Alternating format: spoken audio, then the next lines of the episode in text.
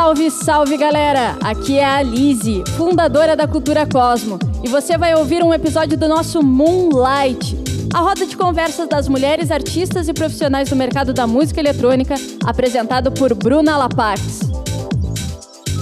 Por que tamanha estranheza? Será a certeza de que estamos mais fortes?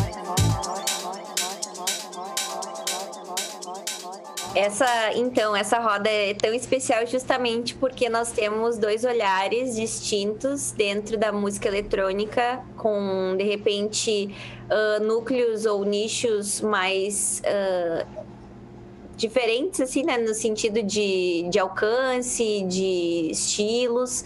Mas acho que tudo isso é, é, é o mais interessante, porque a gente vai conseguir uh, ter o olhar de vocês duas entender onde existem similaridades, onde existem diferenças no processo de ambas, quando a gente fala de produção musical, quando a gente fala de mercado da música e, e como usar as tecnologias, enfim, uh, dentro desse processo criativo, né? Que envolve não só aquela parte massa de criação, mas também de, de conexão, de como encontrar os lugares certos ou como se encontrar num lugar e se conectar com o público através disso, através da arte de vocês. Então, eu acho que a melhor coisa para que a gente se conheça melhor é ouvir um pouco da história de ambas, de cada uma. Eu vou seguir basicamente só uma questão de ordem que está aparecendo na tela para o pessoal. Eu vou perguntar para Carola uh, como é que ela entrou na música eletrônica, como é que ela adentrou na produção musical, para que a Blanca já consiga uh, conhecer um pouquinho mais e logo mais a Blanca pode pegar o gancho e se apresentar para todo mundo, quem ainda não conhece vocês, né? Mas é isso aí, eu vou fechar meu microfone e vou deixar para vocês. Beleza. Vou tentar resumir aqui, contar bem rapidinho, opa, porque a história é bem longa. Mas eu acho que algumas pessoas que devam estar aqui, a Lizzie já conhece, né, de trás para frente, talvez a galera do chat aí que, que acompanha o meu trabalho também conheça. Eu entrei no universo da música eletrônica em 2007, quando meu primo, um primo meu me levou numa rave. Então não fazia ideia do que, que era música eletrônica, assim, eu era inserida no meio musical, mas no outro meio. Sempre gostei muito de festa, já tive banda de pagode. E aí um dia esse meu primo me levou nessa festa de música eletrônica e eu acabei me apaixonando muito assim pelo universo do ambiente da rave. Fiquei aproximadamente uh, até 2012. Nossa, sou muito ruim de matemática, não sei dizer quantos anos dá isso. Mas fiquei até 2012 indo assim como público, indo uh, como público, frequ frequentando como público. Nesse meio tempo eu comecei a vender ingressos para algumas festas. Uh, depois eu fazia, em conjunto com a venda de ingressos, fazia transporte para os eventos, fazia excursão para as festas, né? Porque as raves, elas geralmente, no Rio Grande do Sul, ou do Rio Grande do Sul, as raves aconteciam ou na Grande Porto Alegre ou no interior do estado. Então a gente pegava, alugava o bus, vendia o lugar no bus para a galera, com ingresso e tal, levava a galera para a festa. E fiquei fazendo isso até 2012, quando surgiu o interesse em começar a discotecar que eu sempre tive uma, uma proximidade assim com a música muito forte e uma conexão com a arte muito forte. Então sabia que eu faria alguma coisa da minha vida relacionada a isso, só não tinha certeza do que. E o início foi super duro, assim, tipo, a galera não apoiou nem um pouco, meus amigos principalmente. E é isso que é mais foda, né? Tipo, meus amigos, as pessoas que mais deveriam apoiar a parada foram as que mais meteram pilha para não fazer, porque naquela época, em 2012, a cena mainstream que a gente tinha no Brasil assim, que eu espero que as pessoas não levem uh, não, não levem isso pro lado errado, tá? Mas a cena eletrônica brasileira é muito branca ainda. Entendeu? Então, eu era uma persona totalmente avessa ao que acontecia no mercado da cena eletrônica brasileira. Inclusive, sou até hoje, né? A gente tem poucos artistas pretos aí. E a galera que convivia comigo, assim, sua maioria, obviamente, meus amigos eram brancos e tal, e eles não conseguiam me enxergar naquele meio porque eles sabiam que era muito duro estar ali sem ser igual aquelas pessoas, sem ter uma imagem parecida com a daquelas pessoas. Ainda mais porque naquela época a cena eletrônica brasileira mainstream se pautava muito na imagem, né? As mulheres que a gente tinha, que fazia sucesso naquela época, eram, sei lá, tipo, modelos, assim, sabe? Então, a galera super me desmotivou. Eu hoje entendo que, obviamente, não só meus amigos, mas também minha família usaram disso para que eu não me frustrasse. Uh, eles não queriam que eu me machucasse, que eu fosse lá, metesse a cara e desse errado, porque eles viram que eu tava muito empolgada com isso. Mas eu taquei o foda-se, a galera não me apoiar, para mim nunca foi um problema. E naquele ano eu lembro de ter tocado em só três lugares, consegui só três gigs o ano inteiro. Aí chegou o final do ano, rolava um contest lá em Porto Alegre. Isso eu contei no, na live que eu fiz com a Liz na semana passada. Se chamava Repetir. Uh, tinha, um, tinha um site lá chamado Poabit, e aí eu me inscrevi no contest que ia definir quem era o dia de revelação do Estado e tal. E naquela época eu era uma fodida, assim, tipo, sou até hoje, né? Mas financeiramente eu era muito, tipo, não tinha dinheiro para nada. Inclusive eu nunca fiz curso porque eu não tinha dinheiro para pagar um curso na época. O que eu aprendi de discotecagem foi lendo em blogs, na época tinha o blog do Willa Krieger, então eu ia lá e ficava lendo o que, que era percentual de mixagem, o que, que era mixagem harmônica. Ficava pesquisando no YouTube vídeo dos artistas tocando assim, pegava aqueles vídeos que a câmera gravava de cima e ficava vendo para ver se eu conseguia entender o que, que eles estavam fazendo ali, como funcionava uma CDJ. E foi assim que eu fui aprendendo, e obviamente na prática, né? Indo tocando nas festas e tal. E, enfim, me inscrevi nesse contest, participei do contest, uh, tirei uma colocação super boa. Participaram 70 pessoas do Rio Grande do Sul, 70 homens, né? O único projeto feminino era meu. Eu não ganhei, mas eu fiquei em segundo lugar. E a final foi num clube lá em Porto Alegre, onde, toca, onde tocou eu, mais uns cinco finalistas, e tinha uma banca uh, montada com vários artistas, assim, e produtores e tal do Rio Grande do Sul. Naquela época a cena eletrônica do Rio Grande do Sul, house, era muito forte. Então a gente tinha assim, alguns dos melhores artistas do Brasil eram artistas do Rio Grande do Sul, e só, a maioria dos artistas estava lá. Então foi muito. Opa, desculpa, minha bateria aqui deu um sinalzinho de que que tá indo para o espaço. Então, uh, rolou isso, fiquei em segundo lugar, achei que as coisas ali iam melhorar, mas não melhorou muito não. No outro ano foi a mesma coisa, tinha pouca gig e tal. E aí eu me questionei o que que eu podia fazer naquela época para conseguir tocar nos eventos, porque o que que eu tinha para oferecer para o produtor, né? Essa, essa, era uma pergunta que me fazia muito. Se eu ainda não era uma artista que eu vendia ingresso, tipo um artista que o cara vai lá só estampa o rosto dele no flyer e ele vende 500 ingressos, 600 ingressos, o que que eu podia fazer para estar tá inserida em um mercado e tocar? Então eu fui bater na porta de uma produtora de um amigo meu e perguntei para ele aí, o que, que eu posso fazer para tu me dar um slot numa festa? Ele, ah, trabalha aí três meses para mim que eu deixo tu tocar.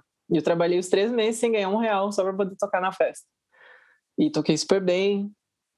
Uh, depois, fiz um trabalho massa também. Eles me, me perguntaram se não queria seguir trabalhando. Entrei nessa produtora como estagiário, assim, basicamente. Fiquei lá até agora o início da pandemia e entrei como estagiária e saí como diretora de criação. Então fiquei seis anos lá dentro aprendi coisa pra caramba. E eu consegui, nesse meio tempo, ali, a partir de 2018, com a ajuda de outras duas pessoas que se tornaram meus empresários, dar uma, uma consolidação. Consol, não sei se é essa palavra, não sei falar essa palavra. Consolidar. Consolidar minha carreira no Rio Grande do Sul. Trava a língua consolidar minha carreira no Rio Grande do Sul. Então, eu era uma artista regional, tocava só ali na região do Rio Grande do Sul mesmo, né? Volta e meia, às vezes aparecia uma gig, tipo... Uh, agora eu tô aqui em Balneário, na casa da minha namorada. Então, às vezes aparecia uma gig aqui em Santa Catarina, e teve uma outra vez que eu toquei lá em São Paulo, outra vez no Rio. Mas eu era uma artista regional, não era uma artista a nível nacional. E fiquei dois anos ali. Aí ganhei prêmio de melhor dia do Rio Grande do Sul, já nesse meio tempo também. Depois Uh, veio a pandemia, perdi emprego, fiquei desempregada, achei que minha vida tinha acabado, que minha carreira tinha acabado, que tudo tinha acabado. Mas na real foi só um puta recomeço, assim. Uh, essas pessoas que trabalham comigo, hoje eles não são mais tão ativos assim no meu projeto, mas eles ainda estão comigo no projeto. Uh, eles me deram um insight muito bom assim de que eu deveria mudar meu estilo, porque tinha uma brecha no mercado agora quando iniciou a pandemia de que tinha um estilo que bombava muito, que era o desande, mas não tinha mulher que fazia desande, né? A gente teve ali a Groove beliscando um pouco de desande e tal, mas não, não seguiu nessa linha. A Groove agora tá lançando várias outras coisas e calhou de eu fazer um som na pegada do desande, que a Hub aceitou lançar, depois acabou surgindo uma collab com a Groove nessa mesma pegada, e aí as coisas começaram a acontecer muito rápido. Eu até estava conversando com um amigo meu essa semana e estava falando que foi muito doido, assim, porque eu achei de verdade que as coisas estavam tipo acabadas para mim, que nada ia dar certo e depois começou a acontecer uma coisa atrás da outra assim. E, tipo, todo mês está acontecendo alguma coisa. Não tem um mês que não aconteça alguma coisa muito legal comigo, com a minha carreira. Então, estou muito feliz. E espero que vocês não fiquem chateados aí que eu tomei tempo pra caralho. Mas é basicamente isso. Capaz, acho que esse momento de introdução, assim, a, a, vocês é bem importante. É legal porque eu tenho certeza que a gente vai saber coisas que a gente não sabia. Acho muito legal uh, ser bem sincera nesse sentido de perceber que uh, tu tinha pouco espaço e é, era necessário lutar por isso mais do que, do que simplesmente seguir um estilo ou seguir os outros. Então, muito bom saber Sim. Logo mais a gente vai aprofundar mais. Quero saber mais, mas obrigada. Blanca, agora. Não, eu acabei de dar um Google até para ver você. Desculpa, eu não conheço o seu trabalho, não te conheci antes. Aí, enquanto você foi falando, eu vou dar um Google aqui, deixa eu ver que tem bastante coisa já, hein? Pelo menos no Google tem bastante coisa sua. eu vou parar para ouvir é, o seu tá rolando som. bastante coisa. Vou parar para ouvir com carinho o seu som para conhecer melhor o seu trabalho. É, então, eu sou Blanca, né? Eu já tenho quase 20 anos aí de, de experiência, de carreira e toda a minha evolução profissional foi muito leve. É, foi leve na medida em que eu desde sempre sabia que eu, que eu queria ser artista, então as escolhas, todas as escolhas que eu fui fazendo na minha vida foram me conduzindo para chegar mais ou menos aonde eu tô. E é importante a gente eu sempre bato nessa tecla. É muito importante a gente tentar ter o máximo de certeza possível do que a gente quer para a vida, porque quando a gente não tem essa certeza, a gente patina muito, né? Então, eu posso dizer que eu tive alguma, algumas sortes. Primeiro, saber que eu queria ser artista desde cedo. Dentro de casa, eu não tive ninguém que me boicotou. Meu pai não me boicotou, minha mãe não me boicotou, muito pelo contrário, me, me, me apoiavam em ser artista, em fazer arte, faculdade, coisa e tal. Então, entrei na faculdade de arte, já entrei dentro da rádio da universidade, já comecei a trabalhar com música, isso tudo já me abriu um leque, me expandiu bastante o conhecimento em termos de música, aprendi a fazer playlist, aprendi a entender como funcionava uma sequência coerente de músicas, mesmo não sendo música eletrônica. Eu mixava Javan com Maria Bethânia e estava linda mixar, entendeu? Fazia as playlists da rádio, assim, e de lá surgiu o convite para discotecar numa boate que estava abrindo. E aceitei o convite, mesmo sem saber nada de música eletrônica. Eu não adentrei na, no circuito da, da música, de, de, eu não adentrei no mundo dos DJs através da música eletrônica. Eu fui por um outro caminho, que era o pop, o rock, os anos 70, muito, muito Gees, né? Então eu fui descobrir a música eletrônica com o tempo. Eu era aquela DJ que tocava de tudo e aos pouquinhos eu fui aprimorando o meu gosto musical, meu ouvido, começando a prestar atenção no que tinha fora dessa, dessa coisa, dessa miscelânea musical e começando a entender o que era música eletrônica. Obviamente entrei pelo circuito pop, né, da música eletrônica, o que tocava em rádio. Daqui a pouco eu toquei muito música comercial. Aí, dali a pouco, eu percebi que a música comercial já não me satisfazia mais e comecei a buscar a minha assinatura. E comecei a estudar produção musical em 2008, porque aí eu senti a necessidade de me expressar mesmo, de não só ficar tocando música dos outros, ou, né, de repente, é, é legal você tocar música dos outros, mas não deixa de ser uma espécie de cover, né? E eu não queria ficar fazendo cover o tempo inteiro, eu queria poder ter alguma coisa minha para botar. E aí, a estudar produção musical foi mais um desejo de, de, expressão, de me expressar, mesmo sem saber se ia dar certo ou não. E, e foi assim. Aí, em 2013, mais ou menos, eu criei o meu projeto Blanca. Antes eu era Pati Laus. Eu nasci no circuito GLS, BGTI a mais hoje, mas nasci nesse circuito como DJ também. Tocava, era residente de vários clubes, vários não, de várias festas, mas de um clube aqui na cidade. Então, aprendi muito também sobre algumas questões é, de luta dentro de, de preconceitos e de romper, romper barreiras para poder vencer com a música, mas eu nunca encarei essas dificuldades como dificuldades reais. Né? Quando um probleminha acontecia, eu nunca me vesti da dificuldade para acreditar que seria impossível, ou que o mundo girava, não girava a meu favor, ou que eu nunca fiz da dificuldade o meu discurso. Eu acho que é muito importante a gente entender as dificuldades que surgem. E eu imagino, Carol, que você também tenha isso, sabe? Que talvez o tempo inteiro alguém bata, na, na bata no seu peito para dizer que você não é capaz, assim. E é muito importante é, você ter essa força de não, não tomar essa porrada como seu discurso, porque você é Não, é muito sim, maior do certeza. que essa porrada, né? Então a gente cresce assim. E eu nunca dei muita importância para as pequenas problemas que iam acontecendo. Eu ia fazendo, ia fazendo, e até muito desatenta aos intempéries, assim. E aí, em 2014, eu me formei, me criei como Blanca. Blanca é um pássaro que nasceu de uma queda de uma queda livre, assim. E tô aí até hoje, tive bastante sorte de estar no lugar certo, mandar música para as pessoas certas, entrar em gravadoras certas, assim. E tô aí, fazendo música e, graças a Deus, podendo dizer que hoje eu posso viver da minha arte. Espero poder viver por muito mais tempo.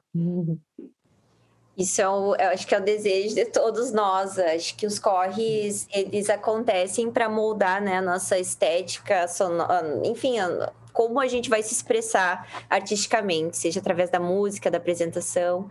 E eu vejo essa, essa similaridade de olhar muito para dentro e acreditar, uh, talvez com algumas experiências negativas, mas acreditar muito que a única pessoa que pode fazer por nós somos nós, né? E vocês de formas diferentes, mas estão, uh, como é que eu posso dizer, consistentes no sentido de que eu vou buscar alternativas para realizar, isso é bem importante. É enxergar mais a possibilidade do que a dificuldade também. Exato. Porque, obviamente, ela existe, né?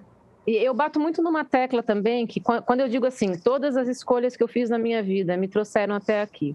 É, a gente tem que ter essa consciência. Porque quando a Carol diz assim, pô, meus amigos não me incentivavam, é muito importante a gente entender quais são as amizades tóxicas que não nos incentivam, ou até que ponto é realmente ah, um cuidado para eu não me machucar, mas eu penso que o, quando o, o, o amigo verdadeiro, ele, ele prefere te receber em casa de peito aberto quando você se machucar para te ajudar a se curar do que dizer não faça se é um sonho seu. Se o sonho é, vamos, vamos, o amigo meio que batalha junto, tá ali pagando pau, indo na festa que não tem ninguém, só o amigo. Cansei de levar, de, eu, eu, eu, costumava dizer que eu era sócia fundadora da FUNAI, porque eu botava meus amigos em programa de índio, como dizem, né? Programa, né, indiado, assim, de levar um amigo para festa furada, de, de fazer, ai, ah, enfim. Então, é importante nessas decisões que a gente vai tomando na nossa vida, que vão nos conduzir a chegar a viver de arte, é, que essas decisões sejam conscientes para que nem os nossos amigos possam nos atrapalhar, ou nem nosso pai, nem nossa mãe possam nos atrapalhar, e para que a gente possa se cercar de pessoas que de fato queiram ver o nosso crescimento onde a gente está, assim. Então, essa consciência às vezes falta. E aí o que acontece? Pô, não cresci porque meu pai não me deu apoio, não cresci porque o clube não abriu a porta, não cresci porque, sabe? Não, no fundo, nada disso deve te barrar. Tem que ter a força para ir além disso, assim. E eu vejo muito, assim, eu, eu, não, eu não desqualifico nenhuma luta, acho que todas as lutas são absurdamente válidas. É, mas eu tenho, às vezes eu percebo que a luta se torna maior, se torna o um discurso maior. É, a pessoa se veste da luta e às vezes não vai para frente porque fica na luta e se vitimizando. E aí se conforma quando perde. Ah, eu perdi porque estou nessa luta que é uma luta em vão, por exemplo. E então a gente também tem que tomar muito cuidado nisso, porque a, a força está na gente mesmo. E se, eu acredito que se a gente estiver cercado de pessoas que querem realmente ver a gente crescer, querem ver o nosso bem e que a gente pode confiar que vão botar a gente para frente, é, essa luta vai ser vencida. Vai ser vencida de, de, alguma maneira. Você vai entender qual é o seu prêmio nisso, o, o que, que você merece nisso e vai vencer. Não, a gente não pode se deixar derrotar. Então, eu super concordo em assim com algumas coisas, com outras nem tanto. Vou Vamos só lá. colocar os meus pontos aqui. Eu acho que uh, ali em relação aos amigos, meus amigos, eles são meus amigos até hoje e eles sempre Legal. falam que eles se arrependem muito de ter me desmotivado lá no início. Porque, de verdade, eu, como sempre tive inserida no meio mainstream, eu sei como, como funcionava aquele mercado, entendeu? Principalmente naquela época. Eu não sei se tu chegou aí para esse meio aí das baladas, tipo, Pachá da Vida, essas coisas. Tu é, tu é não, de onde, é, Blanca? Eu sou de Floripa, então olha só, pensa, é, então, é o tipo, Divino, tipo, Norte da ilha, coisas, tá mas então, eu tipo, nunca cara, me encaixei. A gente não tinha, a gente, é, tipo, eu frequentava essas festas com os meus amigos, tá ligado? E, uhum. e por isso que eu acho que é importante a gente ter representatividade. É impossível que uma pessoa queira buscar alguma coisa sem que ela se veja naquilo ali, só se ela for muito fora da caixa, que eu acho que foi o meu caso. E eu também acho que eu tive sorte eu tive sorte por quê? Porque apesar de todas as adversidades, eu ia para minha casa e eu tinha onde dormir, eu tinha que comer, tá ligado? Então a gente não pode só achar que tudo na vida é meritocracia. Eu acho que tem muita gente que não consegue alcançar as coisas por divergência da vida mesmo. E a gente também não pode virar as costas para o lance das, das pautas. Eu não sou uma pessoa que eu fico levantando bandeira a todo momento, mas quando eu contar a minha história, é óbvio que eu vou falar disso, porque faz parte de mim, né? Eu sou uma pessoa preta, não tem como eu não falar da luta dos pretos e principalmente trazer isso para uma, uma roda tão importante. Então, assim, eu concordo com o que tu falou em algumas, alguns pontos, mas eu discordo em outros. E com certeza o principal deles é esse, de que para mim na vida nem tudo é meritocracia. Eu com certeza me esforcei pra caralho para estar tá aqui. Eu tô colhendo frutos aí de mais de, sei lá, aproximadamente 10 anos de carreira, né, desde que eu comecei lá atrás cinco anos de produção musical e os três primeiros anos ali de produção musical, que, cara, eu ia, tipo, a pé, assim, fazer o curso lá com meu amigo, que me ensinou boa parte de mixagem, boa parte de composição. E, tipo, nunca me cobrou absolutamente nada, porque ele sabia que eu não tinha nem dinheiro para pagar na época. Então, eu tive muita sorte de ter uma família que, apesar de que a minha família não uh, confiasse que meu projeto pudesse dar certo em algum momento, eles nunca me forçaram a ir trabalhar para ajudar em casa. Minha avó não fazia isso. Ela falava, tipo, cara, eu não vou te sustentar, eu não vou te dar dinheiro para sair, não vou nada, mas tipo, tu vai ter aqui pelo menos comida para tu comer e tu vai ter um lugar para dormir, mas não fica achando que eu vou ficar te bancando aí, sendo que tu tá indo tocar nessas festas e tá ganhando pouco dinheiro e, tipo, tu não sabe se isso aí vai de verdade, vai de fato te dar um futuro ou não. E depois eu tive outras pessoas que adentraram a minha vida que me ajudaram pra caramba. Então, assim, eu acho que se eu tô onde eu tô hoje, é óbvio que é muito mérito meu, é porque eu me esforcei pra caralho. Tipo, só eu sei a quantidade de noites que eu passei em Claro, não só trabalhando pro meu projeto, mas também trabalhando para a produtora de eventos que eu trabalhei durante muito tempo. Eu acredito muito nisso, de que, tipo, tudo que tu faz, o, o universo volta para ti as coisas. Eu sempre procurei ser uma pessoa que, tipo, trampou muito para fazer as coisas acontecerem mesmo, não só em prol de mim. Tudo que eu meto a mão, independente do projeto que seja, independente se, tipo, eu vou me beneficiar 100% daquilo ali ou não, eu dou 100% de mim porque eu acho que as coisas funcionam assim, né? Uhum. E, cara, tipo, eu acho isso, assim, sabe? Não sei eu vou, se talvez... Eu vou, eu vou esclarecer um ponto só. Eu só vou esclarecer um ponto da minha fala, que é a seguinte. É, óbvio que o esforço faz parte. Todos nós temos um caminho de muito esforço, porque viver de arte é, é, é uma batalha diária. Diária, assim. Nós já somos resistência por sermos artistas. Já somos resistência por sermos mulheres, por sermos gays, enfim. É, o que eu quero dizer na minha fala é o seguinte: por exemplo, eu comecei num circuito gay feminino, dentro do meu, do meu do clube onde eu tocava. Alcançar um degrau a mais seria sair da noite da sexta-feira e tocar na noite do sábado, que era a noite masculina, dos meninos. Nunca me permitiram fazer isso porque eu era mulher eu, eu vislumbrava aquilo como um passo de crescimento e não me permitiram fazer isso. Talvez alguém no meu lugar, alguém que estivesse no meu lugar, dizia: vou desistir disso, vou desistir porque não estão me possibilitando esse crescimento, não é para mim. É, eu, eu me formei num circuito gay, né? Quando eu tentei entrar no circuito hétero, havia uma barreira. Ah, essa menina toca, toca para sapatão. Essa menina toca para bicha. Isso aqui não, não vai entrar nesse clube aqui. Houve alguém no meu lugar poderia ter dito assim: pô, nossa, o mundo está muito contra mim, não está dando, as portas estão fechadas, eu não vou. Assim como você, quando encontrou a primeira dificuldade, se você tivesse uma outra mentalidade, você poderia, ah, é, realmente isso não é para mim. O que eu quero dizer é que as dificuldades elas vão surgir e a gente, pela nossa característica, por característica, essa loucura de ser artista, enfim, a gente bancou, bateu no peito e falou: foda-se, isso é para mim, eu quero isso.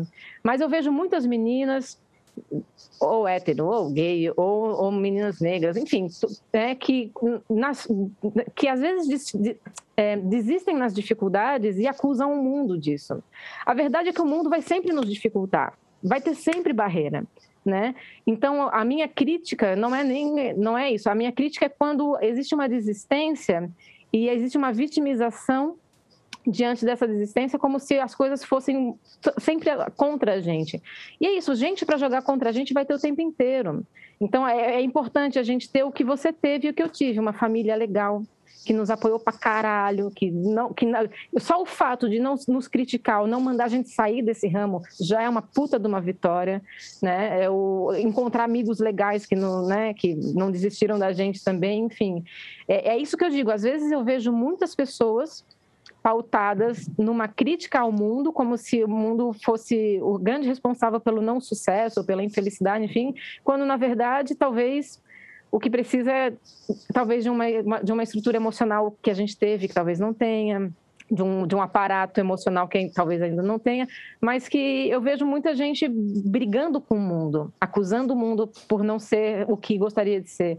E quando, na verdade, acho que o que falta mesmo é uma força interior para vencer essas dificuldades. Acho que era mais ou menos isso que eu queria dizer, assim. E eu não, acho agora... que. É...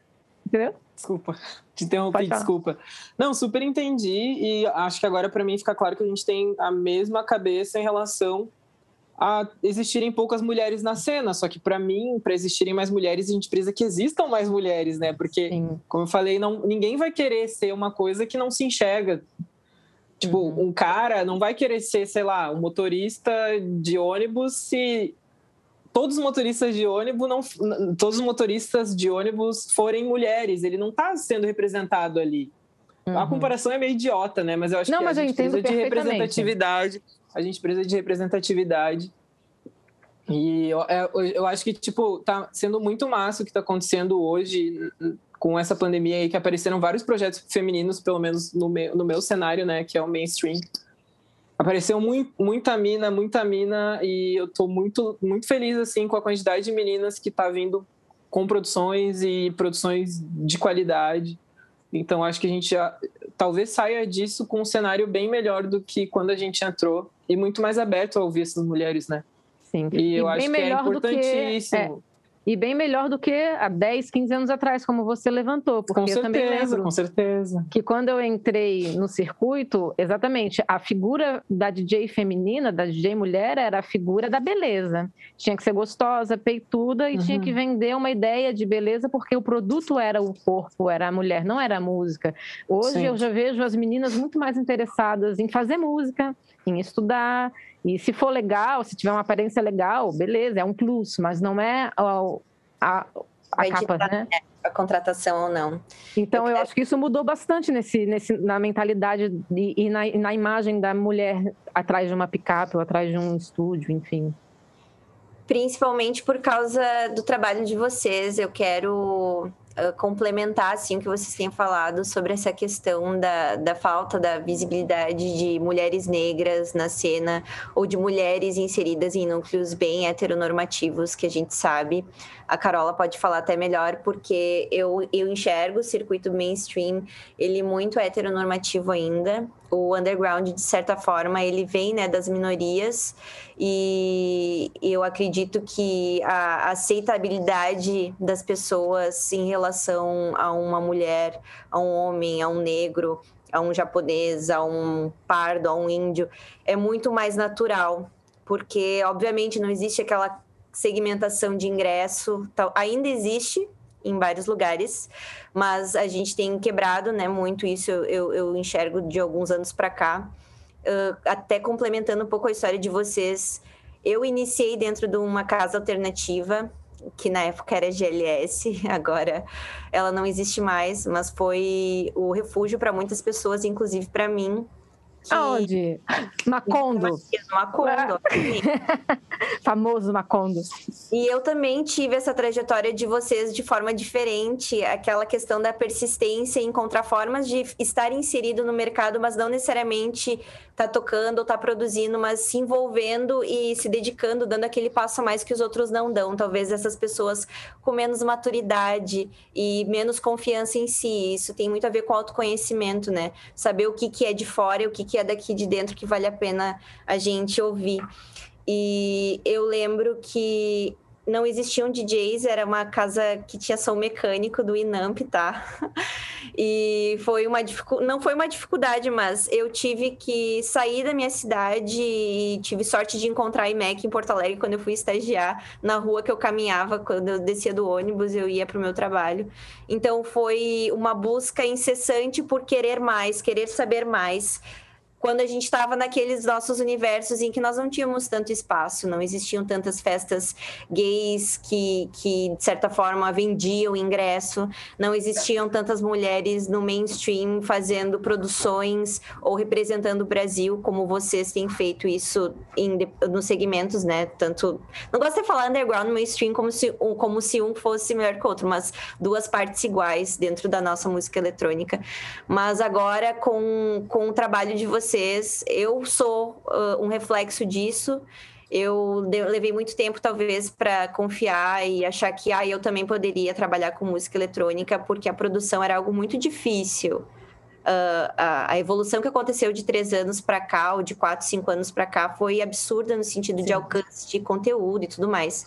E agora a gente vê muita gente absorvendo as melhores coisas e, e, e se destacando na, na sua arte mas foi um processo muito lento, tanto o meu, da Carol, da Blanca, a gente acabou vivendo muito de outras partes da comunicação, da produção de festas, da venda de ingressos, uh, da, da residência nas casas para saber o que o, o que o cliente, né, que são os, as pessoas que vão nas festas, querem escutar, o que, que elas estão sentindo, pra, o que, que elas vão fazer naquele lugar. Então, é uma curiosidade incessante em saber o que mais existe nesse lugar para nós. E o que a Blanca falou, uh, talvez, Carola, tu não enxergue tanto uh, por talvez agora terem mais mulheres dentro do mainstream trabalhando na produção musical, mas aquela coisa de dizer ai, eu não vou fazer porque os meus amigos uh, são todos homens e o line-up é todo, é todo masculino e coisa e tal. Porque acontece, tem as pessoas que são vítimas, isso é natural, mas eu enxergo. Não, então, a gente tem, a gente tem poucas, a gente tem, na verdade, muitas meninas que adentraram na pandemia. Uh, no lance da produção aí, a gente tem, tem grupos aí que é, sei lá, 30 meninas e todas estão estudando produção, sua grande maioria ali já tem suas músicas lançadas.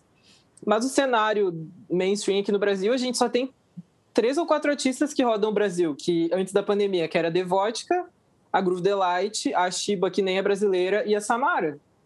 Se vocês conhecerem alguma outra, vocês me corrijam. Então, assim, quatro artistas para um montão de artista homem que tem, não é muito. O que eu acho que, que tá rolando, que rolou, é que essa facilidade que tu falou de acesso à informação, das pessoas poderem estudar na sua casa sem precisar ter uma outra pessoa explicando, facilitou o fato das meninas conseguirem estudar no seu próprio tempo.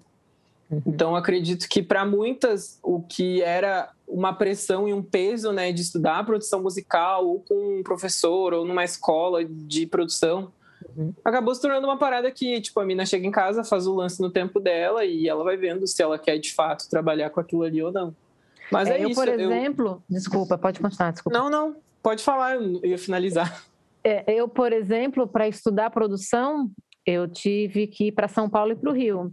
E assim, eu tocava, eu tocava no, na sexta, pegava um ônibus sábado, chegava eh, no Rio, no, em São Paulo domingo, aí estudava segunda, estudava quarta, voltava para tocar no final. Então, de todo o dinheiro que eu ganhava com a música, eu investia na passagem, na hospedagem e no curso que eu fazia.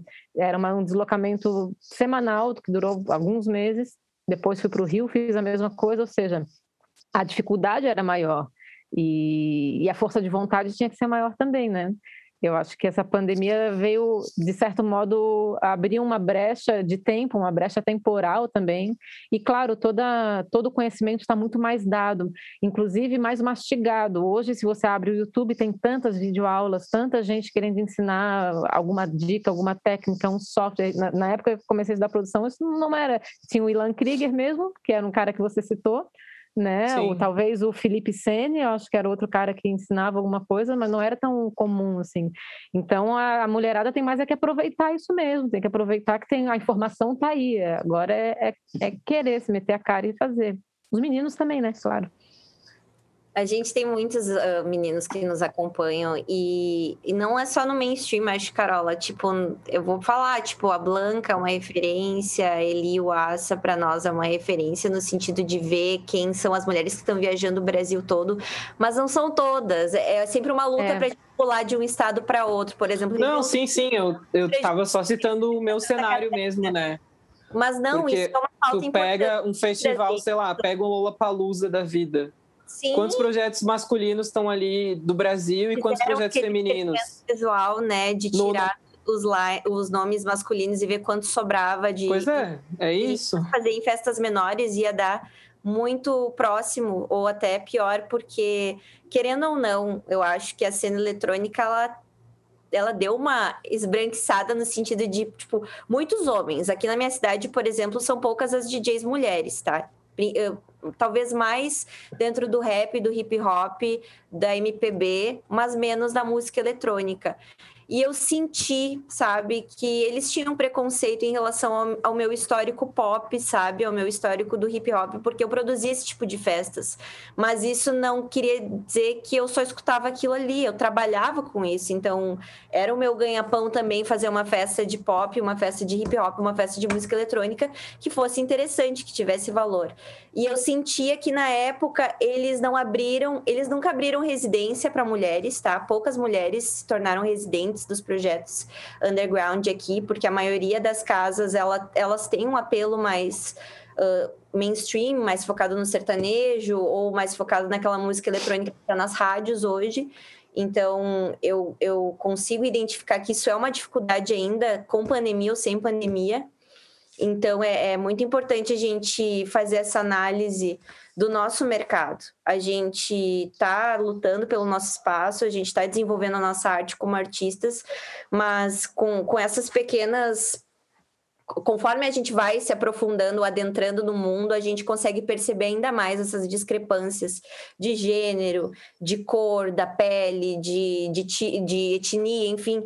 E é importante esse questionamento. Não acho que vou falar, eu acho que a pandemia ela deu acesso ao- à informação, ela deu espaço para a gente buscar o que a gente quer, para muitos que perceberam quais são as suas ah, os seus sonhos, no sentido de lutar agora ou nunca, pela aquela questão de tipo, o futuro é incerto, e eu tenho agora, eu preciso me dedicar ao que eu amo agora, senão não. Então eu, eu identifiquei muito disso, de muitas pessoas que tinham o sonho adormecido e que se sentiram apoiadas talvez por nomes grandes dentro de cursos de produção, dentro de eventos online, para que a gente consiga também sonhar isso, né? Então é, é bem legal ouvir vocês na- no sentido de o que vocês ah, fizeram para alcançar o que vocês estão colhendo hoje, porque agora até vou fazer uma, uma pergun- perguntas mais específicas para vocês para entender ah, mais sobre cada mercado e, e como vocês atuam dentro de- desses nichos, né?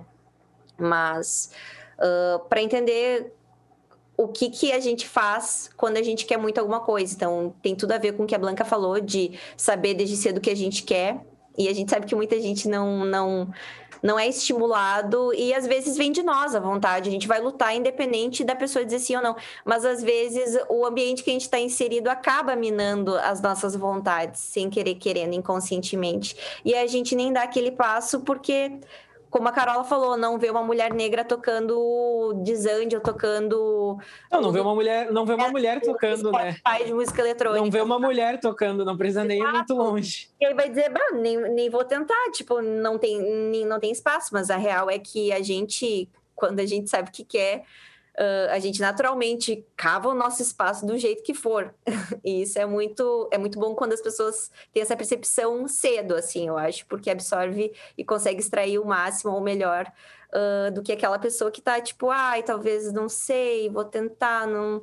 Ai, é muito difícil. Eu entendo. E também tem uma coisa, é porque quando a pessoa pensa assim, quero ser DJ, a pessoa pensa, quero. É, é- é quase que natural atrelar a vontade de ser DJ com a vontade de ser famoso, com a vontade de ser popular e com a vontade de ser rico, de ganhar dinheiro fazendo isso. É, é muito natural, Sim. né? A maioria, acredito, das pessoas que começa a pensar em sonhar em ser DJ pensa nisso também. Quero chegar nesse ponto.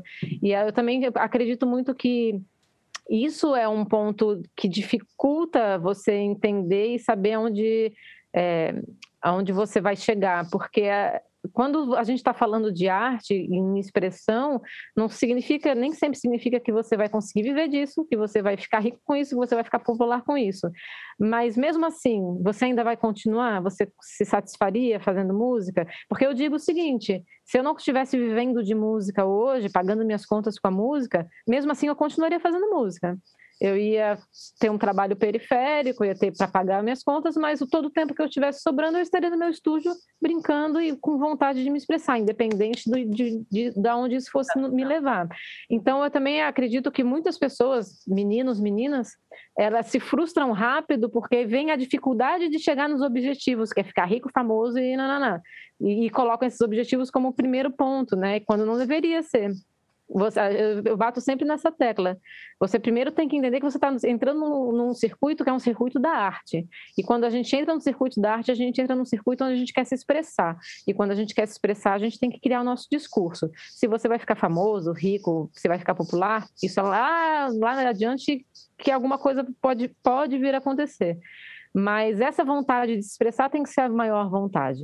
Tem que ser a vontade de entender que eu preciso de um veículo de arte para me expressar. É a pintura, é o desenho, é a música. Porque eu, como ser humano, tenho essa necessidade visceral. Eu existo na vida para ser artista.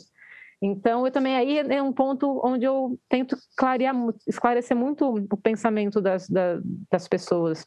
Entender que existe uma diferença aí entre ser artista, entre ser DJ e entre simplesmente visualizar só a fama, o dinheiro, o sucesso e a popularidade. Porque é, para a grande maioria das pessoas isso não vai acontecer.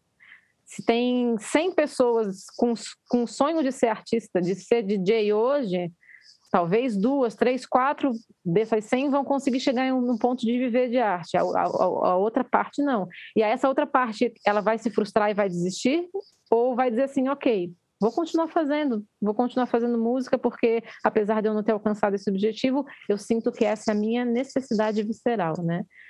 É, por que, que eu estou falando isso? Perdi a linha do raciocínio. Que a gente comentou sobre existir, existem sim mulheres que se sentem incapazes pelo, pelo simples, sim, pela primeira derrota, pela primeira. É, é. mas é, e sabe é uma... o que? Eu acho realmente que esse número, a gente vai virar esse número. A gente está no início de uma caminhada, que a evolução já foi bem grande, assim, de, dos início dos anos 2000, quando comecei, para hoje, o número de meninas interessadas aumentou, o espaço, e eu, eu acho que o espaço aumenta conforme o número de meninas aumenta. Eu tenho essa impressão, assim, eu acho que daqui a 10, 20 anos, esse jogo vai virar sabe? Então é uma questão de tempo. Levar uma do lado da outra, porque é, é. tem a ver com a gente inspirar as nossas. Toda é. mulher que chega para mim, eu imagino que para vocês da mesma forma.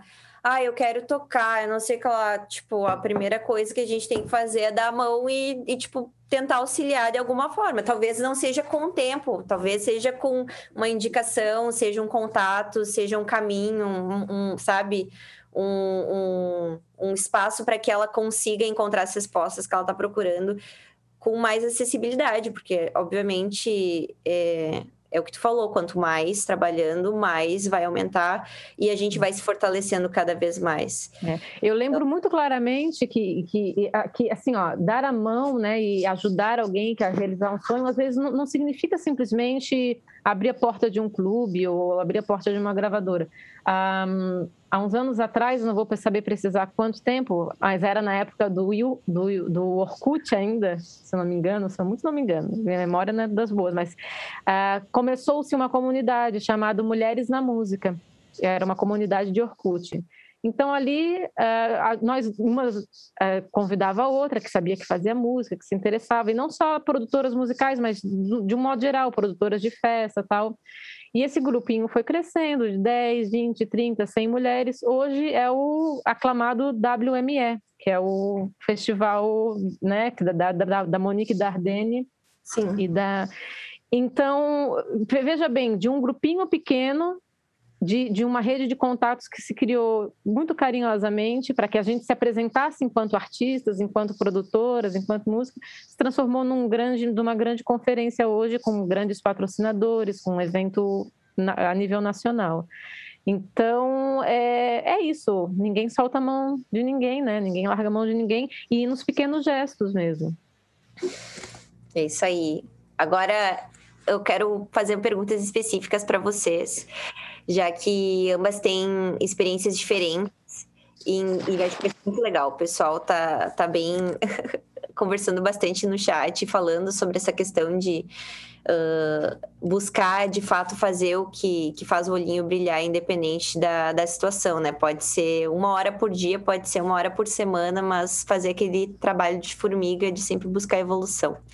Carola, eu queria te perguntar sobre uh, essa questão de estar tá inserida dentro da produção musical, focada num som que é muito para cima, é festão, é pista, é boate cheia, talvez boate uh, que tipo solta champanhes e brilhos, etc e tal.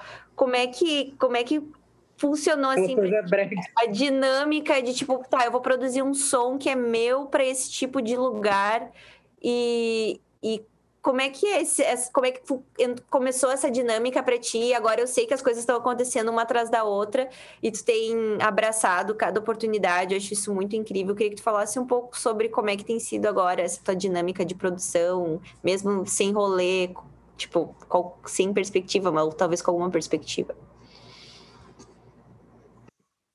Então, eu comecei a estudar produção em 2015, né? E como eu adentrei na, no universo da música eletrônica através da rave, lá no Rio Grande do Sul, a gente chegou ali por 2011 e mudou o estilo da rave. Uma coisa aconteceu no Rio Grande do Sul que não aconteceu em nenhum outro lugar do resto do Brasil. O som da rave naquela época deixou de ser o Psytrance e passou a ser o EDM.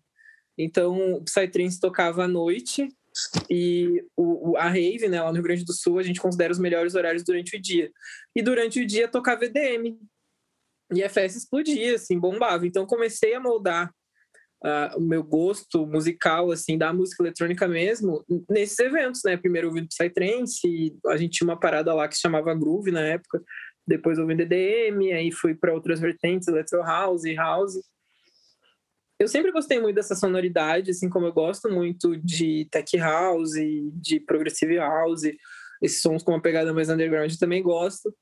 Mas tem alguma coisa nesse som para cima que me chamou mais atenção e fez com que eu quisesse, quando eu tivesse meu projeto de música eletrônica, ele fosse um projeto desse nicho, assim.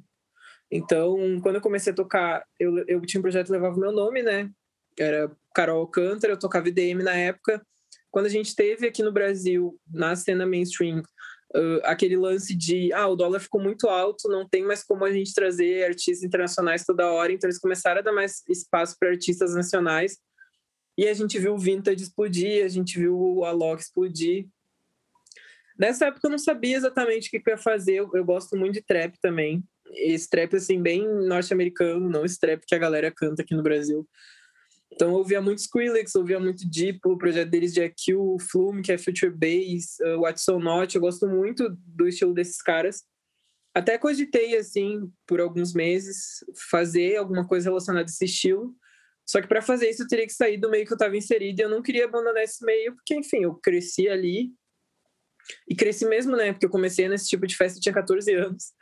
Então eu falei, cara, eu vou seguir aqui, vou me moldar ao mercado, vou fazer o Deep House, que é o que a galera tá fazendo, e vamos ver no que dá, né? Porque ainda era Deep, né? Não era nem os sons que que estão bombando agora no, na cena. Eu fiquei assim, durante uns dois, três anos, produzindo pouco, porque eu estava aprendendo, e eu sou uma pessoa que eu sou muito autocrítica com tudo que eu faço na minha vida, inclusive quando se trata do meu projeto, eu fui muito cabeça dura para começar a abrir mão de algumas coisas, assim. Tipo, eu, tra eu trampei com design nessa, nessa produtora durante muito tempo. Então, só deixei de fazer minhas capas agora.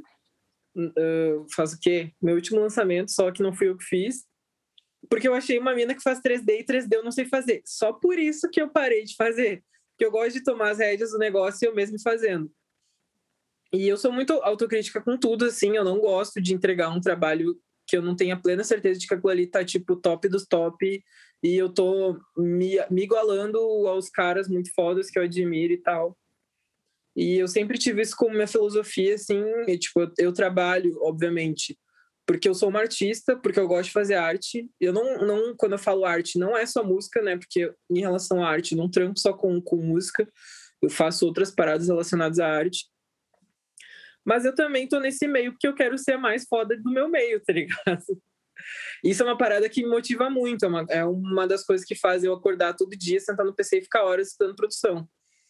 E eu sempre tive comigo que para poder alcançar níveis altos, fosse na produção musical, fosse na carreira que eu quero ter, eu teria que saber ter discernimento de, de falar e ter discernimento de saber ouvir o meu som, entender se aquilo ali estava bom de verdade ou não estava tanto. Então, fiquei durante alguns anos ali lançando pouca coisa. Em 2018, eu lancei acho que umas três músicas. Em 2019, eu lancei umas duas. E daí, no final de 2019, eu lancei um som que era um som com uma pegada que não é o som que eu faço hoje, era um som totalmente pop, assim, tipo quase Robin Shoes. E o som, eu, era um som que eu apostava muito, inclusive eu investi grana nesse som e tal com meus, meus antigos empresários. E, cara, foi um fiasco, assim, o, o, tipo, a resposta desse som, sabe? Primeiro que foi um lançamento independente, a gente estava recém aprendendo a lidar com o lançamento, o que, que a gente tem que fazer para a música alcançar as pessoas, para alcançar as gravadoras. Por mais que eu tivesse ficado muito tempo estudando uh, produção musical, e eu me considero uma, uma, produtora muito boa, assim, que tem muita qualidade e tal, eu não sabia lidar muito bem com o business da música. E a galera que, tra que trampava comigo naquela época, né, que ainda somos empresários e tal, mas trampavam mais ativamente na minha carreira, eu era a primeira artista deles. Então eles não tinham muita experiência também. Então acabou que esse som não foi o som que alavancou minha carreira, mas quando eu mudei de estilo, a parada começou a acontecer. Isso foi na pandemia. Todas as músicas que eu lancei, ano passado eu lancei nove músicas, esse ano eu lancei umas cinco já. Eu tenho umas 15 músicas prontas, tenho umas oito ainda para terminar, então acredito que até o final do ano uh, eu faça um lançamento por mês. Alguns meses vou acabar lançando mais coisas. Mas quando eu sento para produzir, é muito curioso falar isso, porque como eu fiquei muito tempo indo em festa, frequentando festa, sendo público, eu sou uma pessoa que eu danço pra caralho, eu gosto muito de dançar, eu gosto de estar na festa, de aproveitar a festa. E um dos critérios que eu mais utilizo para produzir é se eu dançaria aquela música ou não. Então eu faço músicas que eu gosto de ouvir, tipo, tem dias que eu passo o dia inteiro ouvindo minhas músicas, eu vou tomar banho, ouço minhas músicas, eu vou pra academia, ouço minhas músicas.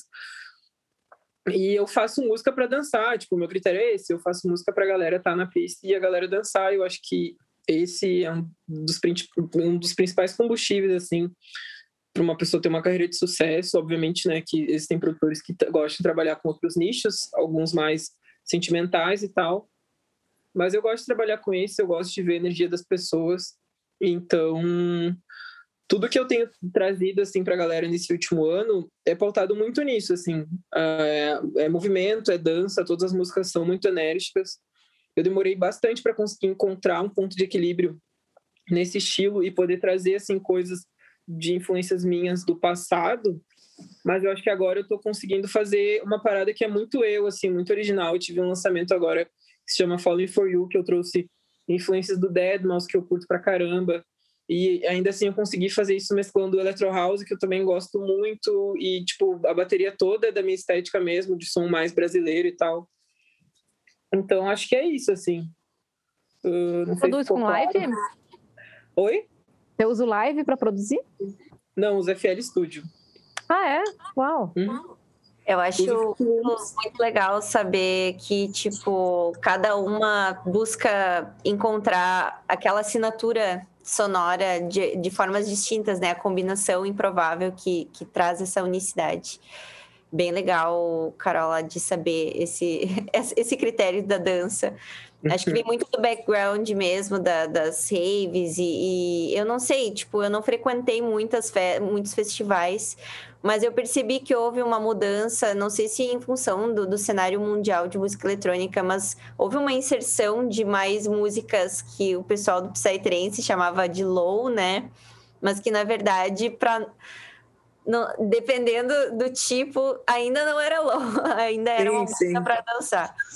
Não, qualquer coisa abaixo de 140 BPM para a galera da rave era low. São perspectivas bem diferentes, mas é legal.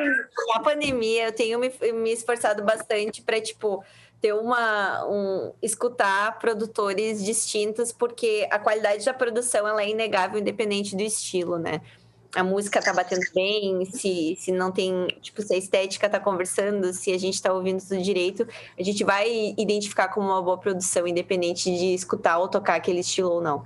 Então, isso é muito, muito massa de saber que tu consegue fazer isso com FL, porque, tipo, muitos amigos que eu conheço que começaram na FL acabaram migrando pro Ableton. E até, tipo, vou fazer um gancho pra, pra Blanca uh, depois.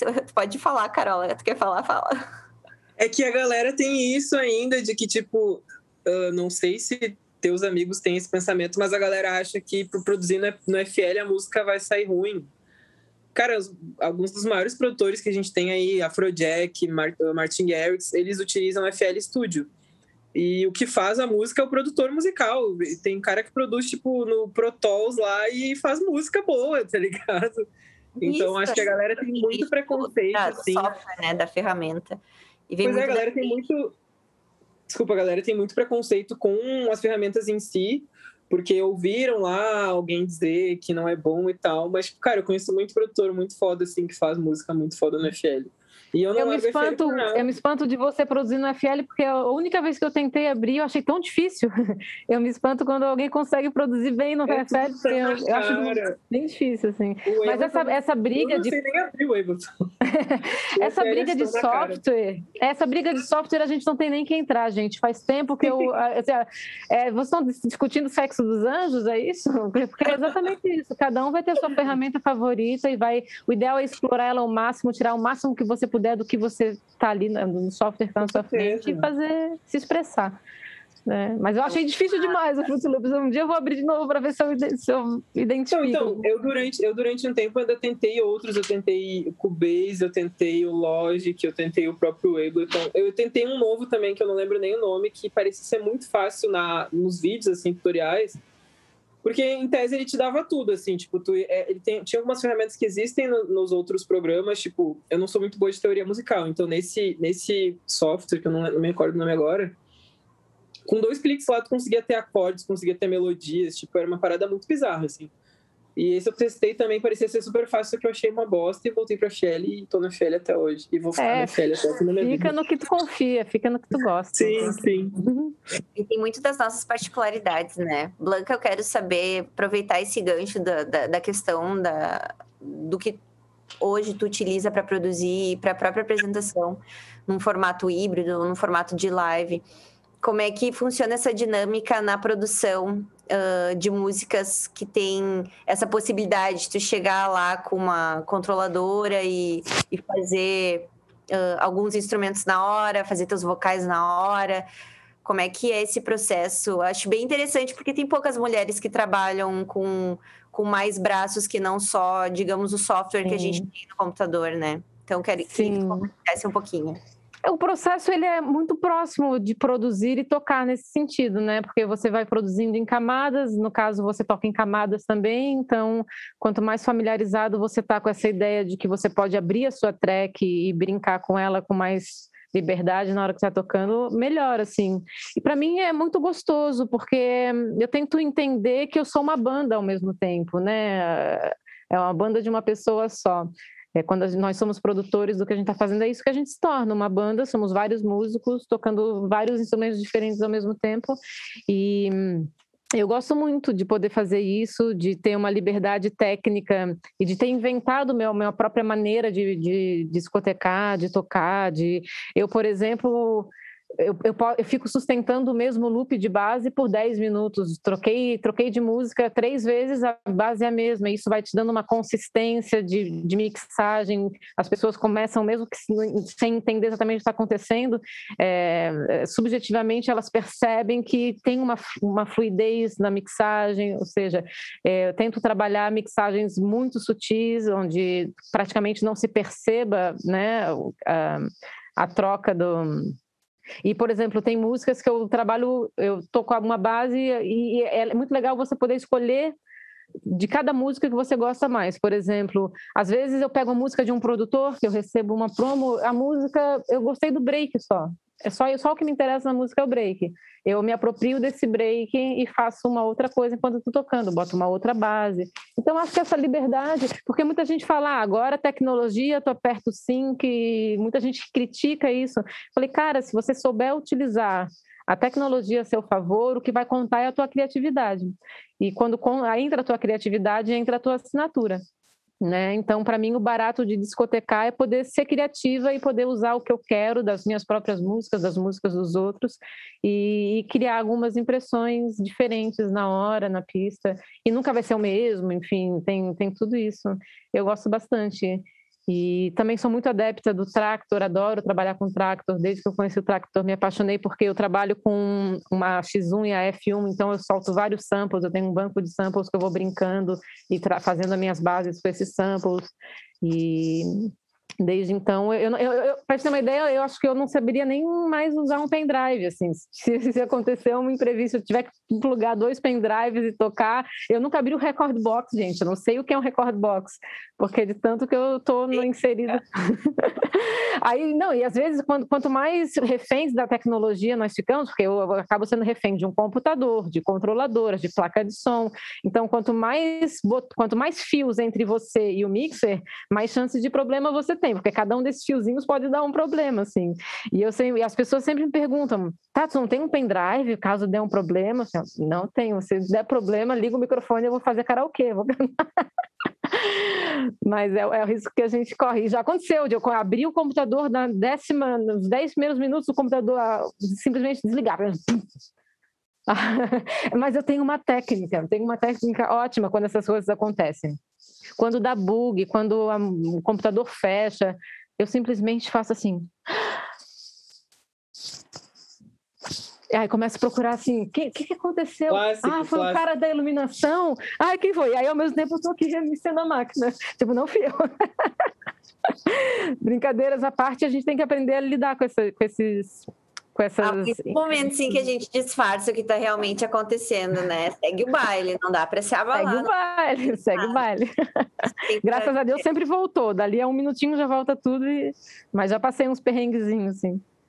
Mas eu acho muito interessante porque essa questão da tecnologia, é, obviamente, ela traz, ela tem os seus benefícios, que são essa personalização na hora, né? De nunca fazer, de repente, um set igual, porque tu está trabalhando com várias camadas e tu consegue fazer combinações que talvez no set anterior tu não estava no feeling, ou uhum. se de uhum. repente tinha pista, a, a festa estava andando para outro caminho, tu tem essa facilidade de, de repente, dar uma remodelada no, no som que está fazendo a, a, na hora, né? Uhum, uhum. Assim como eu entendo que tem muitos DJs que fazem isso com quatro CDJs e, e mil loopings. Sim. Eu adoro ver os vídeos do J-Book, ele fica mostrando mil e uma coisas com 59 botões para cima e para baixo.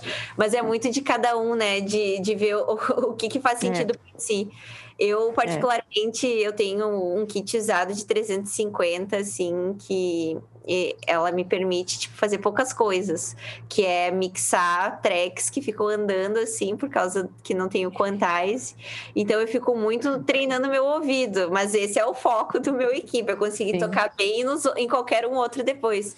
Mas eu já sinto a necessidade de, de repente, ter o que eu vivo, de repente, abrindo o Ableton ou a Carola abrindo FL, de, tipo bah, queria pegar só um pedaço da minha track aqui, fazer o looping, colocar a bateria lupada de outra música e ficar brincando, mas eu tenho poucas coisas à mão. Então eu vou saber usar bem certas coisas. Mas que massa saber que. É, e, e tudo é uma questão assim. É, de, entre aspas, evolução, porque, óbvio, eu comecei tocando CD, na época não era nem pendrive, carregava aquelas pastas de CDzinho. Então, na medida que a gente vai caminhando, evoluindo e aparecendo na nossa frente, sendo apresentadas a outras coisas, outras possibilidades, o nosso interesse vai nos guiando, né? Então, quando me apresentaram, por exemplo, o Tractor! No, primeiro momento eu era aquela chata que dizia, nah, isso aí o pessoal toca assim, casa, preconceito, né? Né, toca assim, casa. Mas quando eu entrei, falei, porra, tem uma grande possibilidade de algo muito interessante ser feito aqui. Então, é, é, um trabalho também de quebrar essas barreiras bobas que, quando a gente é jovem, a gente se impõe só para tentar se autoafirmar, dizer, não, eu sou melhor porque eu toco com vinil. Não, mas eu sou melhor porque eu toco com CD. Foda-se com o que você toca, né? Toque bem. Então, que, passado essas barreiras, eu, eu me encontrei ali, me encontrei nessa, nessa tecnologia que me permite ser bem criativa, exercitar a criação desse jeito. E você vai no seu caminhar, você está ali feliz. Se você sentir que chegou num ponto onde, poxa, estou precisando de uma coisa nova, estou precisando de mais, aí você vai atrás de algo que vai satisfazer essa necessidade. Mas eu acho também muito importante isso, assim, a gente entender qual é a nossa necessidade. Porque tem muita gente que muda e se adapta porque o mercado pede, porque acha que o mercado está pedindo. Eu não esqueço quando foi o boom das lives. Todo mundo tem que fazer live agora. Agora DJ tem que se tocar fazendo live. Então, neguinho que não tinha menor feeling para fazer, ou que não gostava de fazer, mas que se forçava a fazer porque o mercado estava pedindo, não tem como dar certo, entendeu? É, não, não, tem que ficar se adaptando ao que você acha que o mercado está exigindo. Você tem que fazer o que você sente, o que deve ser feito. Então, foi uma, a gente viu uma série de lives sendo lançadas, mas lives ruins, lives mal feitos, lives toscos, mixagens ruins, porque a pessoa de repente se sentiu que agora era a hora eu tinha que é. fazer. Então, não, é a mesma coisa na tecnologia. Vai, sente o teu feeling, o que você quer fazer, do jeito que você quer fazer. Não fica preso nessa pressão do que vende ou do que não vende, entendeu? Eu sou, eu sou muito adepta da ideia de que a gente tem que se respeitar. E se respeitar passa por isso, assim, por saber o que é para você. Sim, a gente não precisa fazer tudo, né? É. Uh até, até tem que. Eu, tipo, observo muito, assim, essa questão. Tem gente que se sai melhor fazendo podcast, tem gente que sai melhor fazendo as próprias lives. Uh, eu, eu, identifiquei uma necessidade de me conectar, porque, tipo, um ano e meio, dois anos e meio, não, não dois anos e meio, mas um ano e meio em que a gente está em casa o tempo todo e eu quase não tenho interações com outras pessoas, a não ser, tipo, pessoas da família, assim, porque eu trabalho uhum. em casa. Tem muita, muito produtor, muito artista que faz isso também.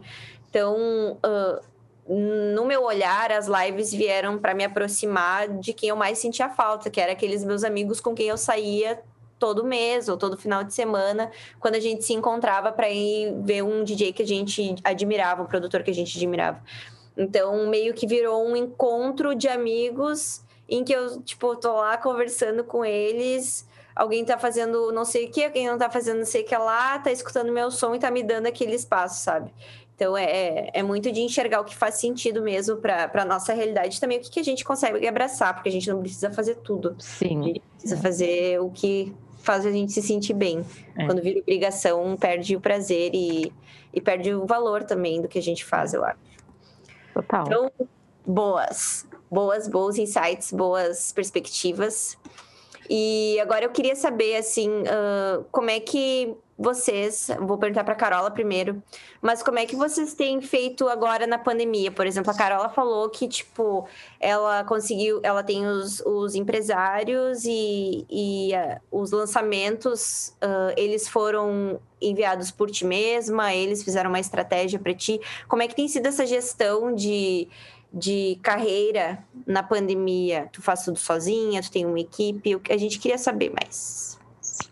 Então, eu entrei na pandemia, eu tinha esses dois empresários do Rio Grande do Sul. Eles ainda fazem parte do meu projeto, mas não trabalham tão ativamente, porque hoje eu tenho uma equipe de management. Essa equipe consiste em três pessoas.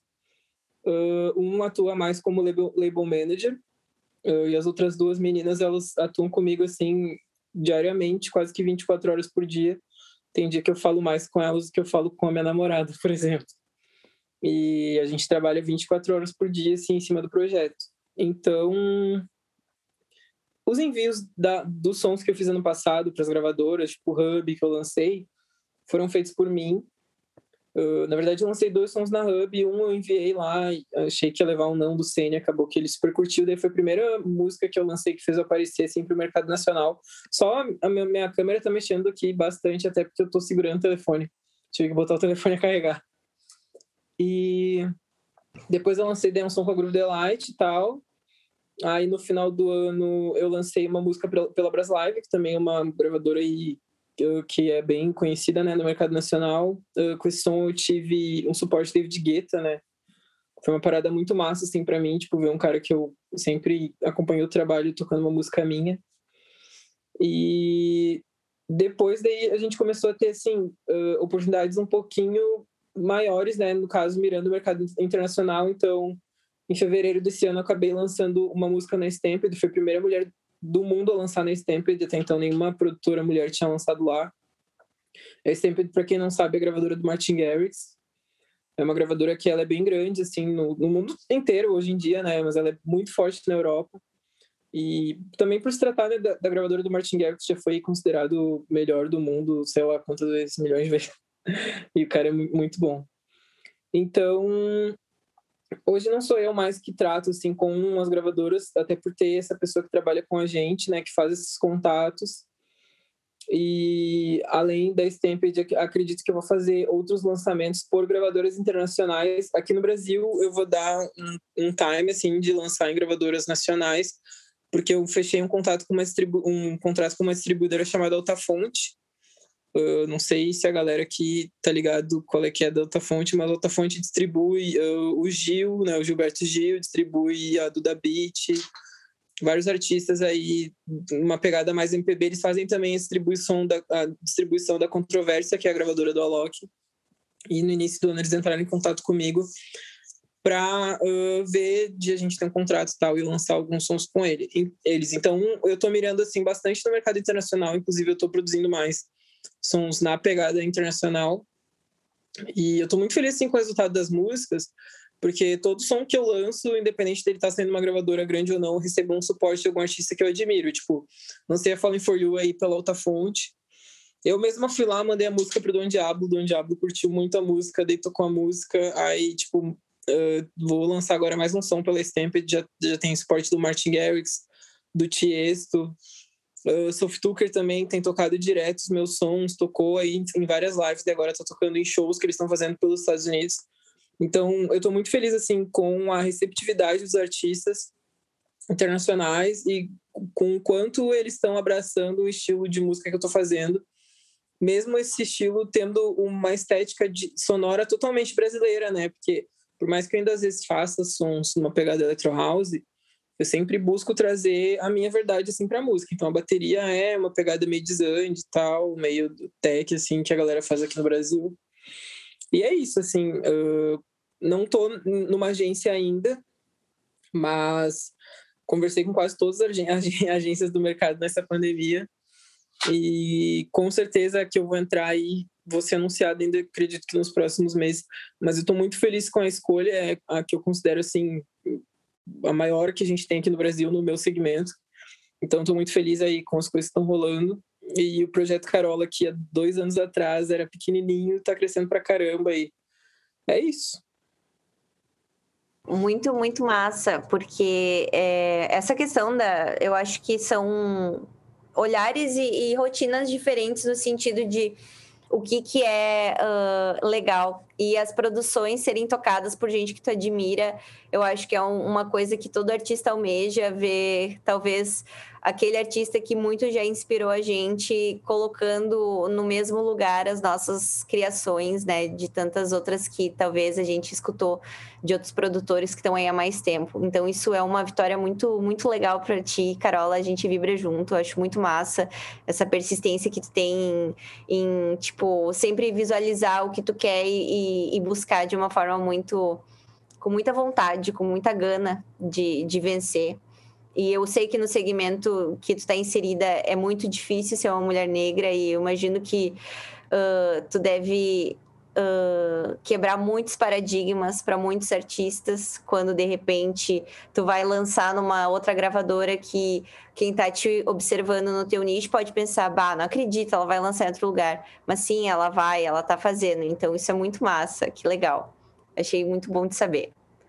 Blanca, queria aproveitar e, e perguntar para ti em relação às rotinas de pandemia, que tu falou que tu vive da música, obviamente, então muitas produções uh, provavelmente devem ter sido uh, geradas durante esse momento de introspecção que a gente está vivendo, né? Mas como é que são a, é, é como é que é esse gerenciamento para ti enxergando um, um, um mercado menos uh, pop, talvez, do sentido de uh, entrevistas ou anúncios ou DJs, mas tipo, que não é aquela coisa muito, acho que focada no, no, no artista que. Ai, eu não sei como me expressar, mas é que eu enxergo o pop como uma coisa tão. Uh, com tanto espaço no sentido de alcance, assim, de festivais grandes, e eu fico pensando na, nos, na, nos núcleos mais uh, nichados, como uh, o alcance talvez seja diferente no sentido de sei lá, conseguir gravadoras ou lançar por labels, como é que é o tamanho dessas labels, onde é que essas labels tocam. Eu entendo que é uma, é uma perspectiva diferente, é uma realidade diferente como é que tu faz? Tu tem uma equipe, tu faz tudo sozinha. Eu sei que tu já fez muitas capas também, assim como a Carola, e, e isso tem a ver com as expressões de arte, né? Dos artistas que não se limitam a um só formato. Então eu queria saber como é que é dentro dessa tua realidade. Tá, eu faço tudo sozinha, não tenho empresário, não tenho equipe por trás de mim. O que eu tenho é uma agência de DJs, que é a The Agency, né? E aí a, a, questão dos bookings eles dão conta, sim, mas todo o resto eu faço sozinha. Entrevistas, respondo entrevistas, questionários, todos os requests que chegam, chegam diretamente para mim, todos os contatos com gravadoras, quem faz sou eu. Então eu tenho essa, essa administração direta, assim. É, é de fato, é, é muito louco essa questão de falar de underground, de falar de de mainstream, porque existe uma parte do underground que é mainstream também, né? Não dá para dizer que, por exemplo, um, festivais como um Time Warp não são mainstreams no sentido a partir do momento que tu cobra um ingresso super caro, a partir do momento que tu paga milhões de cachês para um artista, não dá para dizer que é underground. Underground é outra coisa. A gente usa o nome underground de uma maneira muito equivocada. O underground é. é uma coisa que, no fundo, no fundo, a grande maioria das pessoas não entende do que se trata. É, mas é que a gente não achou uma palavra melhor para definir a, dif a, diferença entre mainstream e underground, assim. Inclusive, eu me questionei nisso antes da nossa roda de conversa, porque eu não, não quero colocar em, em caixinhas diferentes, sabe? Porque eu entendo uhum. que há aquele espaço de, de amplo alcance em ambos, sabe? Mas Sim. de formas diferentes de forma diferente, é porque eu também eu, eu, me questiono, assim, me questiono bastante e, e, eu não quero ser rasa em tentar criar definições e grandes, mas eu tenho a impressão eu tenho uma impressão, mas aí vocês me ajudem a formular melhor esse pensamento e tendo a Carola aqui com a gente pode até ser mais, mais fácil de entender melhor. Eu não sei cada vez que você some, se você sumiu e você está ouvindo a gente ou, ou você para tudo, o que acontece? Eu tô ouvindo, eu tô ouvindo, ah, tá. desculpa, é que como eu tô com, eu tô com a rinite atacada, então fico coçando o nariz enlouquecidamente, ah, pra tá. não aparecer aqui na, na câmera com ah, tá. desligando minha câmera. Tá, desculpa a minha indiscrição, eu pensei que você estava caindo e voltando. os momentos e de Não, eu acho até que vai ser uma grande oportunidade para eu definir, tentar definir melhor, inclusive, isso, essa coisa do mainstream e do underground. Porque eu tenho uma impressão, Carol, aí você me ajuda. Eu tenho a impressão que o, que o mainstream ele é muito focado, amplamente focado no sucesso que está muito apelado ao sucesso financeiro, à popularidade, a se tornar uma, uma estrela. Tanto que o seu objetivo, de fato, é ser o número um, né? E eu acho que o mainstream, ele trabalha em volta de artistas que ele percebe que tem essa capacidade de gerar um retorno. Eu tenho a impressão, me ajuda se eu estiver errado ou não, é, que existe uma... Existe uma... O forjar de um produto por exemplo, em algum momento você trabalhou para caralho, você batalhou para caralho, você esteve na margem durante muito tempo. Você era underground. Você não estava dentro desse circuito. E de certo modo, pensem comigo, tudo que está à margem, quando começa a chamar atenção, chama atenção aqui, chama atenção ali, uma atenção muito natural, muito orgânica, muito espontânea. Daqui a pouco alguém que está nesse núcleo que pertence ao mainstream vai dizer assim, olha, aquilo lá é interessante. Aquela menina lá, ó, Carola, gay, negra, pode, com aquela estética linda que eu acabei de ver suas fotos, as suas fotos são maravilhosas, é, aquela pessoa que está lá no, no, na margem pode ser um produto interessante para a gente. Vamos apostar? Aí, em algum momento, se faz algum jogo, algum, alguns contatos. Não estou de maneira nenhuma. É, é, claro que é importante ter talento e viram o teu talento na margem. Vamos trazer ela aqui para dentro. Então, agora vamos trabalhar nela. E aí, onde se forma uma equipe, uma equipe para trabalhar no, no, na Carola, para fazer com que ela cresça aos olhos do mercado, para botar ela nas melhores magazines, nos melhores sites, lá, lá, lá, e a Carola para fazer os melhores contatos com outros DJs. Então, começa a existir uma estrutura ao redor da Carola para fazer com que a Carola vá crescendo. Então, o, o mainstream é uma indústria, é uma indústria muito bem arquitetada, muito bem pensada, muito bem planejada, e o único objetivo é chegar num resultado explosivo e que vai ter um retorno financeiro, bem grande até. É, não estou dizendo que isso não aconteça no underground também. Se a gente pega grandes nomes do underground, que hoje são estrelas, né? Mas o underground, ele tem, eu tenho a impressão que o underground sofre um pouco mais por uma ideia romântica, ainda tem. É, a gente ainda tem a ideia de, da resistência, a gente tem a ideia de que somos a, a nata, somos o, o, da onde as coisas surgiram, nós somos a, a história, né? E aí tem essas brigas, né? O mainstream é, é pop, o mainstream é popular.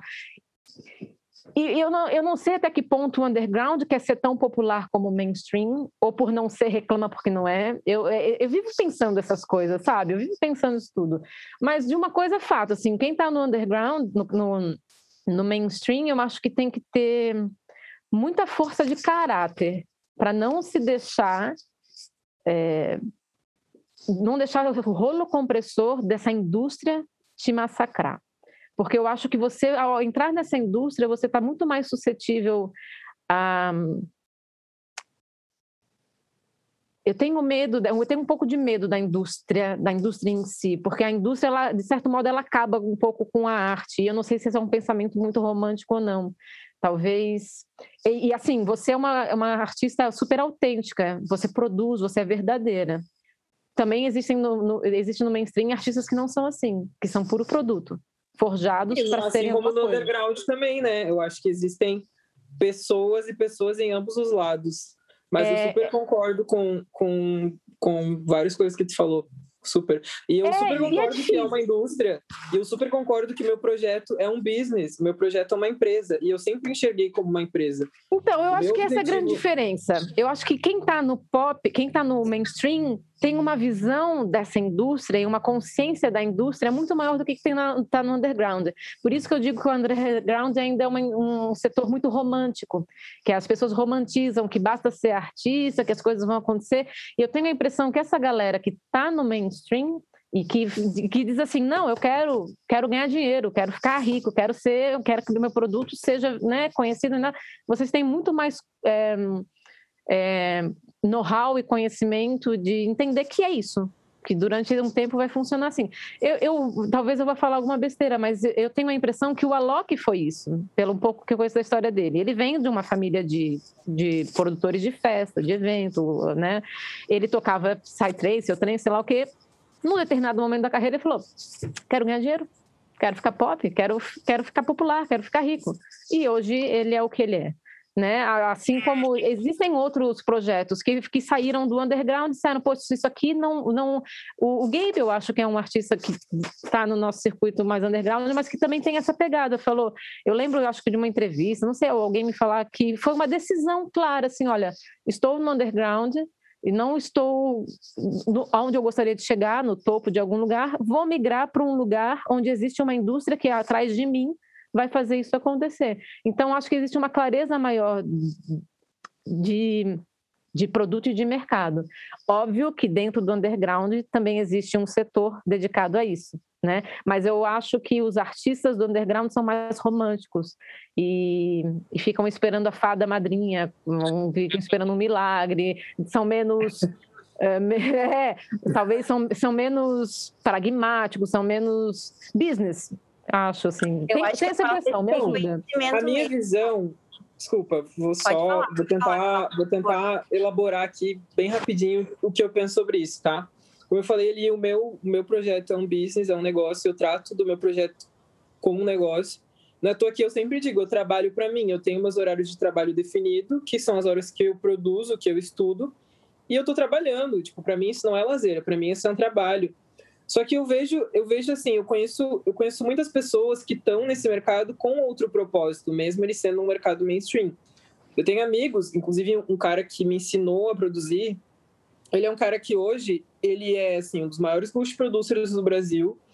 Ele é coprodutor de vários álbuns aí de sucesso. Ele está coproduzindo vários artistas e ele é um cara que ele tem muito potencial para ser um dos maiores artistas se ele quiser. Só que até hoje ele não sabe se ele de fato quer uh, fazer, ser um artista e tocar e rodar o Brasil, rodar o mundo, ou se ele só quer ficar no estúdio produzindo. O que eu acho que a gente faz, eu não, não acho que seja legal, a gente define o que é o não underground através dos estilos. Sendo que não tem que ser assim. Porque, tipo, não é porque o cara toca um estilo X ou Y que ele deixa de ser mainstream ou ele é underground. E a minha visão sobre isso é, é, é, é, sobre os artistas inseridos no meio underground que, que julgam, que sei lá. Cara, eu, eu acho que assim, eu, o meu propósito é ser reconhecida pelo que eu faço, um dos, obviamente, né? Eu tenho propósitos muito artísticos dentro do que eu faço, porque toda música que eu faço traz uma verdade minha e eu gosto de ver e saber que às vezes uma música que eu tô fazendo vai significar alguma coisa para alguma pessoa. Tipo, eu recebo direto mensagem de pessoas falando, pô, a, a música que tu fez, tal música, é, é a música que eu considero minha da minha namorada, ou minha do meu namorado. Isso são coisas que eu acho muito legais. Então, é, óbvio que eu tenho os propósitos ali artísticos, de feeling, sentimento, até porque, com certeza, o que me fez ficar nisso até hoje não foi o dinheiro. Se fosse o dinheiro, eu tinha vazado há muito tempo. Até porque eu nem comecei de fato a ganhar dinheiro com isso. Porque eu não, não rodei o Brasil ainda. O que eu ganhava lá no Sul quando tocava, quando eu era um artista regional, o meu cachê mais alto na vida, assim, foi tipo, em festa, foi um cachê de 800 reais. E foi um 800 reais que eu peguei e eu fui lá e paguei 1.200 para um cara fazer um vídeo meu na festa. Então, tipo, eu saí do evento no negativo. Então, assim, eu acho que uh, cada um tem as suas motivações para estar tá no universo que está. Eu gosto muito da música em si, é por isso que eu tô nesse meio. Eu, se eu gostasse muito mais de músicas que a galera considera underground, eu com certeza estaria no nicho underground. Mas ainda assim eu me esforçaria para ser a melhor no nicho underground, porque para mim isso é uma motivação. E ser a melhor que eu digo, às vezes não é ser a top 1 do mundo e ganhar, tipo, um bilhão, um milhão por show e fazer, sei lá, um bilhão de stream por mês.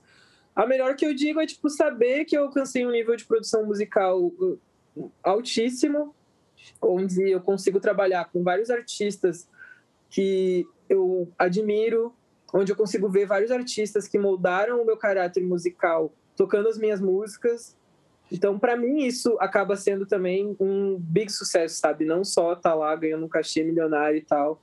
Óbvio que eu gosto de dinheiro, como todo mundo, eu quero muito poder fazer grana e, e tipo, viajar para os lugares que eu quero viajar, dar uma condição de vida melhor para minha família, para as pessoas que me cercam, poder fazer com que as pessoas que trabalham comigo vejam o investimento que elas estão fazendo hoje retornar e elas ganharem mais dinheiro com isso.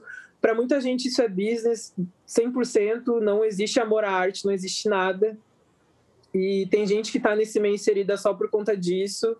Uh, empresários, a maioria dos empresários, o papel deles é esse, dos managers também. Mas tratando de artista, eu sempre tenho o lance do sentimento do feeling comigo. E eu acho que a gente às vezes peca um pouco nisso, assim, de não não entender e visualizar que não é porque o cara tá fazendo uma música para tocar na rádio que ele perdeu a essência dele, muito pelo contrário, tipo, pô, a gente tem aí o Alok, que veio de uma família considerada underground, né? Os pais do, do cara são donos do universo paralelo, de qualquer coisa mais underground que isso. E aí a gente tem uma mudança do Alok, porque de fato para ele foi mais interessante mudar. A gente também tem ah, várias coisas que acabaram influenciando ali no Alok. Tipo, a gente tem um empresário que enxergou o Alok e investiu uma grana altíssima nele. Aquele Carlinhos lá do, do, do Vila Mix. Então, o Alok era um cara que precisava mostrar um resultado. ele conseguiu mostrar um resultado com o som que ele fazia até certo ponto, mas depois ele teve que mudar. E talvez a, as pessoas possam achar que essa mudança foi um desvio de caráter do Alok, caráter artístico. Mas não, eu acho que só foi uma mudança que fez o cara se encontrar. A gente leva muito na nossa vida, eu também faço isso às vezes, e já fiz isso durante muito tempo, algumas coisas como verdade absoluta. E eu acho que, às vezes, o grande erro dos artistas é isso, é achar que, pô, se eu for por caminho X ou Y, eu vou estar tá perdendo a minha essência, eu vou estar tá perdendo o meu eu, eu vou estar tá deixa, eu vou estar sendo menos artista por isso. E, cara, na verdade, não. Eu acho que a gente está aí para explorar o máximo de coisas possíveis. Eu sou uma artista, assim, que eu quero muito uh, um dia poder chegar num nível onde eu produza álbum de artistas diferentes, diferentes estilos, diferentes gêneros. Eu quero poder trabalhar com, com, com a arte nas suas mais variadas formas. Eu acho que, para mim, sucesso vai ser isso, sabe? Eu acho muito interessante como nesse circuito da música eletrônica a mudança nem sempre é bem-vinda, né? Ela é sempre muito julgada. As pessoas julgam, eu, desde sempre, desde que eu entrei nesse circuito, o julgamento era sempre muito constante. O tempo inteiro estão julgando estilo, estão julgando é, técnica, estão julgando quem toca desse jeito, toca do outro. E se, se você, de novo, não tem uma força de caráter para entender que isso tudo é besteira, né, você acaba entrando nessa mesma panelinha de, de falação. Então, quando a gente é jovem, a gente acaba achando que a gente tem que entrar nessa onda e falar mal e, e defender o que a gente gosta falando mal do outro, quando na verdade não tem nada a ver isso, né? Mas eu vejo muito forte esse, também essa briga e durante muito tempo eu digo, gente, olha, não me, não me, não, não me identifico com isso, porque é, já cansei de participar de painéis onde começavam a bater de frente, falar, falar mal do Alok, por exemplo. Eu falei, cara, gente, eu cara tomou uma decisão muito consciente e hoje é, ele é o melhor do que ele faz. Ponto. É isso. Então, para de, de falar mal e vai fazer você o que você gostaria, né?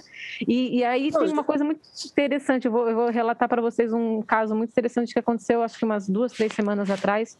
Eu estava numa sala desse aplicativo nome, como é que chama que é uma sala de conversação house? Clubhouse. É Clubhouse. Me chamaram para uma sala, eu nem sabia o que era no Clubhouse. Me chamaram para uma sala, assim. E nessa sala tinha uns bambambam, bam, que eu nunca, nunca fazia ideia de quem eram. Tinha um cara que era da família Lima e entrou um garoto. Eu não sabia, eu, eu, assim, desculpa, eu sou muito desatenta, assim, eu sou muito distraída. E, e aí entrou um garoto e aí um dos caras falou, porra, que legal, hein, fulano, 5 milhões de plays na sua música. Aí eu me senti aquela ignorante, falei, todo mundo conhece esse cara, menos eu, quem é? Fui ver, era o tal do irmão do Alok que eu nem sabia que ele tinha irmão, nem que o irmão era DJ. E aí ele. Sim, é gêmeo ainda. É, pois é. Não, aí quando eu fui pesquisar, que eu peguei que. Eu, eu, bem ignorante, quem é esse cara? Aí eu fui ver. Aí ele tava com uma, numa fotinho com a Loki. Eu pensei, ah, produziu junto com a Loki, deve ser um dia que produziu com a Loki. Aí eu fui entender que era irmão dele. E aí, num determinado momento da conversa, ele expressou, de peito muito aberto, que ele estava revendo a carreira dele, porque ele tinha muito sucesso, talvez pelo, pela proximidade, né, pelo fato de ser irmão da Loki. E ele estava dizendo assim: olha, eu estou num ponto onde eu percebi que eu chegava nos lugares para tocar tinha muita gente ali que sabia quem eu era, mas sequer sabia o que eu tocava, sabia, sequer sabia a música que eu fazia. Então ele meio que disse que estava revendo um pouco a posição dele hoje na carreira dele, porque ele queria dar um passo para trás e ser menos DJ e tentar assumir uma, uma posição mais artística, a ponto da música dele falar antes dele, a, a música, seu discurso falar antes da, da persona, da figura. Então é como se fosse um movimento um passinho para trás, no caso, um movimento reverso, de sair da fama pela fama para tentar gerar uma, uma fanbase mais consciente, assim. O que eu acho Exato, bem... faz sentido para ele também, né? Exato, e é uma necessidade que ele sentiu e faz sentido para ele nesse momento, e acho super justo, assim, é muito importante a gente simplesmente sentir o que é para nós, sem julgar o outro, foca no seu, foca no que dizer, Eu ia dizer, Gurias, assim, uh, quando a gente percebe o que faz 100% sentido para nós, naturalmente vai fazer sentido para muitas pessoas, independente de ser no mainstream, no underground. Porque Carola tem, assim, ó, tem DJs que a gente ouve que, que tipo, ah, o cachê foi sei lá, 10 mil reais para tocar nessa festa, 3, 5, e tipo, é uma festa que não é um festival tipo de mil pessoas, talvez 700, 600, mas aquele lugar, aquilo ali funciona, dá retorno para o contratante, as pessoas estão lá consumindo, tipo, a roda gira. Então, isso que vocês falaram é, é uma coisa bem pertinente, né? A gente fica tentando uh, dar nomes, mas a verdade é que existe muito do mainstream no underground, e eu acho que existe coisas do underground muito no mainstream também. Mas, a questão é o olhar. Não existisse toda a festa do toda festa underground era de graça, se não existisse muito do mainstream no é. underground. É, no, no fim, fundo, eu tipo, acho que. Bebe das fontes, mas a gente quer, a, a gente quer pelo menos conseguir se manter. Eu acho que todo artista tem a é. necessidade é. de viver da sua arte. E viver da, da, da, sua arte é poder alcançar as pessoas, mesmo que seja um grupo pequeno e tal. Isso não deixa de ser uma, um posicionamento mainstream, né? É. O ideal, eu acho que é encontrar o equilíbrio, né? Primeiro, saber quem você é, onde você está e aonde você quer chegar. Com essa consciência, você é capaz de trilhar um caminho. Então, e, e tentar, diante dessa consciência, equilibrar. Se você, não importa onde você está, se você quer chegar num lugar de relevância, é, tentar chegar nesse lugar equilibrando uma essência artística, que é super importante, uma essência original e artística, sem se deixar corromper pelo, por um empresário, por um mercado, se adaptar ao mercado sem se violentar muito. E no caso dos artistas undergrounds, eu vou sempre falar underground entre aspas, no que estão nesse outro circuito, tentar é, não viver extremamente no romantismo e entender que existem alguns caminhos que precisam ser percorridos e que se você quer chegar no topo desse circuito, você vai ter que entender que existe um mercado e que é preciso ter uma estrutura ao redor de você eu te pergunto uma coisa, Carol. Tu acha que hoje, com a tua visão de futuro, tu acha possível você chegar onde você quer chegar sozinha? Sem empresário, sem alguém que dê um gás na tua carreira, sozinha. Você no seu computador enviando suas tracks, lá, lá, lá. Você acha que nesse circuito que você está sozinha, você chegaria em algum lugar ou não? É preciso realmente ter um aparato com você? Eu acho que não.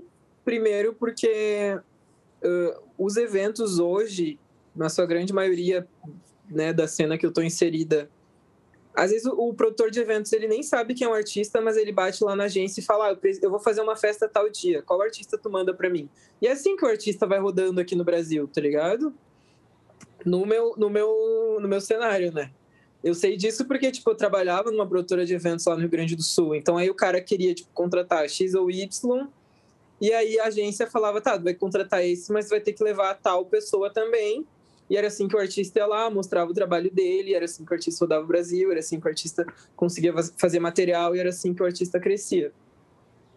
Eu acho que, pela quantidade de coisas que eu faço hoje, eu não conseguiria dar conta nem de 10% do que eu tenho que dar junto com a minha equipe se eu não tivesse a minha equipe uh, trocar ideia com um label, entender o que as labels querem do artista, é uma parada muito importante. Uh, ter um posicionamento de, por exemplo, agora eu, eu tenho no início do ano eu tive um patrocínio da Bex no lançamento que eu fiz, esse da Stamped. Eles fizeram um patrocínio lá para fazer uma live e tal. Então, eu precisei das minhas managers para elas tomarem a frente disso, fazer negociação, conversar com os caras, porque, tipo, eles são uma empresa, o projeto é uma empresa, e é difícil o artista ir lá sentar na mesa e debater determinados pontos, entendeu? Eu acho que a gente precisa mostrar um certo profissionalismo nessa parte, e não que eu ache que fazer tudo sozinho é ser antiprofissional, muito pelo contrário, só que eu acho que se a gente faz muita coisa, a gente não consegue fazer tudo que a gente tem que fazer direito. E o meu foco hoje é totalmente a música, né, as minhas produções. Então eu tento não esquentar a cabeça com coisas assim externas relacionadas ao meu projeto, até porque eu sou uma pessoa que eu sinto muito o que eu estou vivendo no momento, então eu preciso estar tá bem para produzir, eu não posso estar estressado, eu não posso ter tido, enfim, um dia ruim com alguma situação ruim. Então acho que no que eu estou fazendo hoje, no que eu busco para mim, é importante que eu tenha pessoas que falem por mim. E isso pode parecer até um pouco arrogante, assim, da minha parte, mas é que, tipo, eu preciso estar tá quieta no meu canto fazendo o que eu gosto de fazer, que é a música, sabe? Eu gosto muito do business, eu lidei com o business do, do meu projeto durante muito tempo, Eu tinha um, um, fake lá que eu ficava tentando vender os meus shows. Eu, fiz isso durante quatro anos e foi assim que eu consegui rodar o Rio Grande do Sul. Só que eu acho que para chegar em alguns outros lugares, assim, é necessário ter pessoas que, enfim, apontem para ti e digam, oh, bota essa mina aí para tocar, contrata ela, tu vai ver que o show dela é foda, e daí eu vou lá, realmente faço um show foda, e daí eu aconteço na, naquela região, naquele estado, daí eu começo a ir para lá organicamente, ou ter alguém que, tipo, pô, ouve essa mina aqui uh, e vê se não tem como a gente lançar um som dela aí nos próximos meses. Porque é muito difícil chegar numa gravadora foda. Principalmente uma gravadora foda que recebe música de produtores do mundo inteiro, que lança músicas, tipo, a, pô, a Stampede agora fez em parceria, se não me engano, com a Warner, o lançamento de uma música do Martin, do Martin Garrix com o YouTube. Então, tu consegue entender a magnitude do tamanho da gravadora aí. É, é tipo, é meio bizarro eu achar que eu, eu vou mandar um e-mail pros caras sem eu mal ter acontecido aqui no Brasil e os caras vão sentar, vão me responder e vão querer lançar uma música minha. Então, acho que para chegar em alguns lugares é necessário que, pelo menos no meu meio, venha alguém ali que tenha um nomezinho, te pegue pela mão e fale: Eu vou fazer esse artista acontecer. Um QI, né? Entendeu? É que tenha know-how, que tenha, tipo, uhum. cancha na parada, entendeu? É necessário sim, mas eu acho que a gente não tem que trabalhar com esse propósito. Eu concordo muito contigo numa coisa de que o principal sempre é e sempre vai ser a música. Os objetivos que eu tenho agora como artista, de ser uma mina muito foda, de conquistar coisas grandes, eu adquiri depois de eu ter a certeza de que, tipo, eu estou produzindo bem pra caralho, eu tenho potencial suficiente para isso, agora eu quero almejar coisas de sucesso, tipo, de cara, do meu ego mesmo, porque eu também sou um ser humano, tá ligado?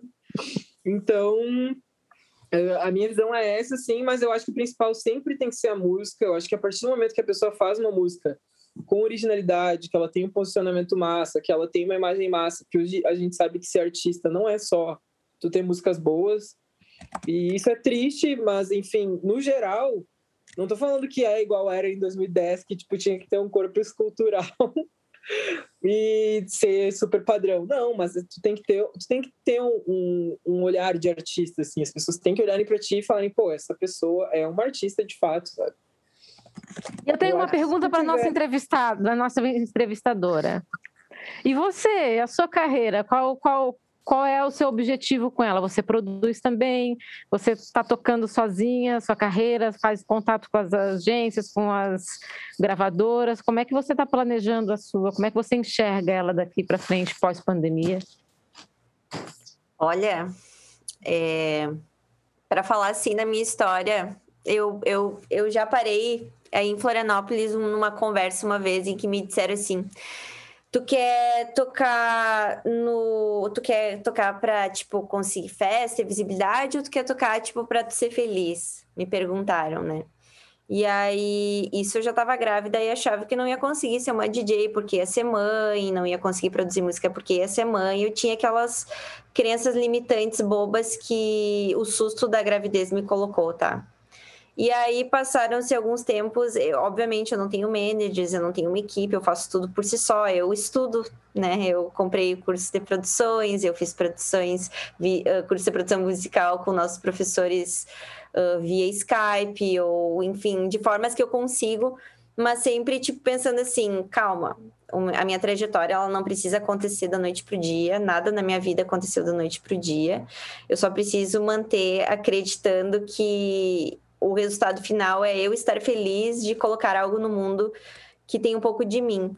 E então eu enxergo que esse momento agora de escutar vocês e de trabalhar nas minhas músicas, na minha arte, tem sido um processo muito de uh, observar mais do que falar, sabe? Absorver bastante o que, o que essas rodas têm trazido e, e aplicado nas minhas músicas, porque, querendo ou não, eu também escrevo minhas letras, eu tenho feito aula de canto, que era uma coisa que eu só me senti confiante para fazer depois dos 30 anos, quando eu podia pagar por essas aulas, porque eu não estava sobre as asas de ninguém. Então, tipo, muita coisa demorou para acontecer para mim. Então eu entendo que para mim o meu processo ele é mais lento, mas eu visualizo um festival internacional ao ar livre em que a minha família vai estar tá lá me vendo tocar, o meu filho vai estar tá lá. Eu visualizo essas coisas. Eu sei que elas vão acontecer, mas eu dou tempo porque hum. eu sei que para tipo a gente amadurecer uma arte, né, a nossa arte, a gente não pode forçar. E, e, eu acabei indo por um caminho que ele não é mainstream, obviamente. Eu sou uma mãe, mulher, que trabalha com design gráfico. Sim, a, tipo, a minha primeira profissão, a que paga todas as contas é o design, não é a música. Mas a música nunca, ela nunca diminuiu o valor da minha trajetória, porque eu entendo que é um processo e, e vendo, uh, ouvindo vocês e vendo visões bem distintas, assim, de, de, de, coisas que aconteceram, mas enxergando similaridades e, e me sentindo mais próxima, eu vejo que, tipo, para mim esse, isso faz sentido. Uh, talvez não é ter uma agência ainda, porque eu, eu gosto desse processo de aprendizado da criação, porque eu sempre trabalhei com criação. Então, eu gosto de largar coisas que talvez uh, daqui a alguns anos eu vou pensar, putz, uh, não tá tão legal, mas estava legal para Bruna naquele momento, eu sei que deu resultado e me colocou nesse lugar que eu vou estar tá hoje. Então eu tô nesse, eu tô nesse lugar, Blanca. Se é isso que tu quer saber. Maravilha, maravilhosa. Acho que e... o mais importante é a gente não se impor a cair nessa tentação, nessa ansiedade louca do tempo, né? De achar que a gente já não tem mais tempo, que agora que eu tenho filho eu não vou mais ter tempo, que eu não, já tô velha, já tô não sei o quê. Enfim, é, essa é uma ansiedade tão natural, mas é, acho que é a maior briga de todos nós. Não. Área também. Porque, tipo, eu penso assim, meu filho, ele agora ele tá vivendo coisas incríveis pela minha vivência na música. Ele é extremamente musical, ele adora uma bateria, ele tem dois anos e meio, ele sai batendo e ele sabe o que é música. E às vezes, quando é o, Vitor, que tá produzindo uma música dele, ele começa a dançar instintivamente. Quando é uma música que tá tocando na rádio, ele não gosta de dançar. Então, uhum. são essas coisas que eu não abriria mão pela minha carreira, sabe? Então, uhum. são as escolhas que fazem sentido para mim, mas não diminuem ou não invalidam a minha trajetória e a minha história uh, nessa divisão entre ser DJ e produzir música, porque eu quero muito viver dos dois também. Só, uhum. de certa forma, as coisas da minha vida aconteceram de outras formas, em outras ordens. Mas eu gosto muito de estimular todo mundo ao meu redor e, e vocês, eu tenho certeza que tem estimulado muita gente no chat. Tem gente que falou que, tipo, sem grana faz o que dá, com grana, tipo, demorou anos para poder, sei lá, se colocar num curso de produção musical, por exemplo. Então, esses espaços de fala acabam sempre permitindo que outras pessoas se coloquem no lugar de realizar algo também para si. Não, então, e você é um grande exemplo, assim, para acho que para um monte de mulheres, porque é, a, já é vitoriosa pelo fato de ser mãe e não ter desistido porque é um, é um, número enorme de mulheres que têm o sonho de ser DJs e acabam é, se tornando mães, caindo na maternidade e pensam que o mundo vai cobrar delas uma outra coisa, o mundo vai cobrar uma outra postura, a família vai cobrar uma outra postura e diante dessa pressão acabam desistindo. Então, só o fato de você ter um companheiro que te, te apoia, né, ter um filho que já está no caminho da arte e você não ter desistido já é um, um exemplo maravilhoso para um monte de mulheres, assim, que pode estar tá passando pela mesma situação, né? Garra, Ai, muita obrigada. garra. Obrigada. Mas eu fico mais feliz ainda de poder ter vocês aqui compartilhando e, e mesmo com, com sabe, com vivências diferentes, ainda ter tanto a, a, contribuir, a se conectar. E é por isso que eu vou passar para o final do nosso programa, que se estendeu em horário. Pois é, 10 horas já, gente. Muito fala de mulher, mulher fala demais. Mas olha, eu tenho certeza que falaram muitas coisas relevantes e muito importantes. Esse chat se manteve bem ativo. Eu não pude acompanhar as respostas, de todo mundo, mas eu vi que estava todo mundo contribuindo e dando seu olhar, dizendo: ah, pois é, para mim isso é assim, para mim isso é assado. Então a gente se sente acolhido quando ouve vocês falando também. Tem muitas mulheres no chat também que se inspiram em vocês. E agora eu quero passar para a etapa final do nosso programa, é, para descontrair, para a gente encerrar feliz. Eu faço algumas perguntas rápidas. O nome desse, desse encerramento se chama No Front com Lapax, porque eu me sinto com a Marília Gabriela fazendo perguntas rápidas para as minhas entrevistadas. E é isso, eu falo o nome de uma de vocês e a primeira resposta que vira, vira mente vocês falam. O pessoal falou que passou voando a conversa, passou muito rápido. E eu acho, acho que tem que ter parte 2 para fazer todas as perguntas. Hã? Acho que tem que ter parte 2 para fazer todas as perguntas. Nem, nem, acho que nem conseguiu fazer todas as perguntas lá. Né? Eu acho que a gente sempre pode perguntar assuntos depois do que a gente ouve tantas mulheres. Pensem comigo, são nove programas, ok, mas a gente teve pelo menos mais de 20 convidadas que estão na luta também, em momentos diferentes, em nichos diferentes, com produções, com discotecais, com vivências, mas tá todo mundo, tipo, meio que abraçado nesse mesmo lugar.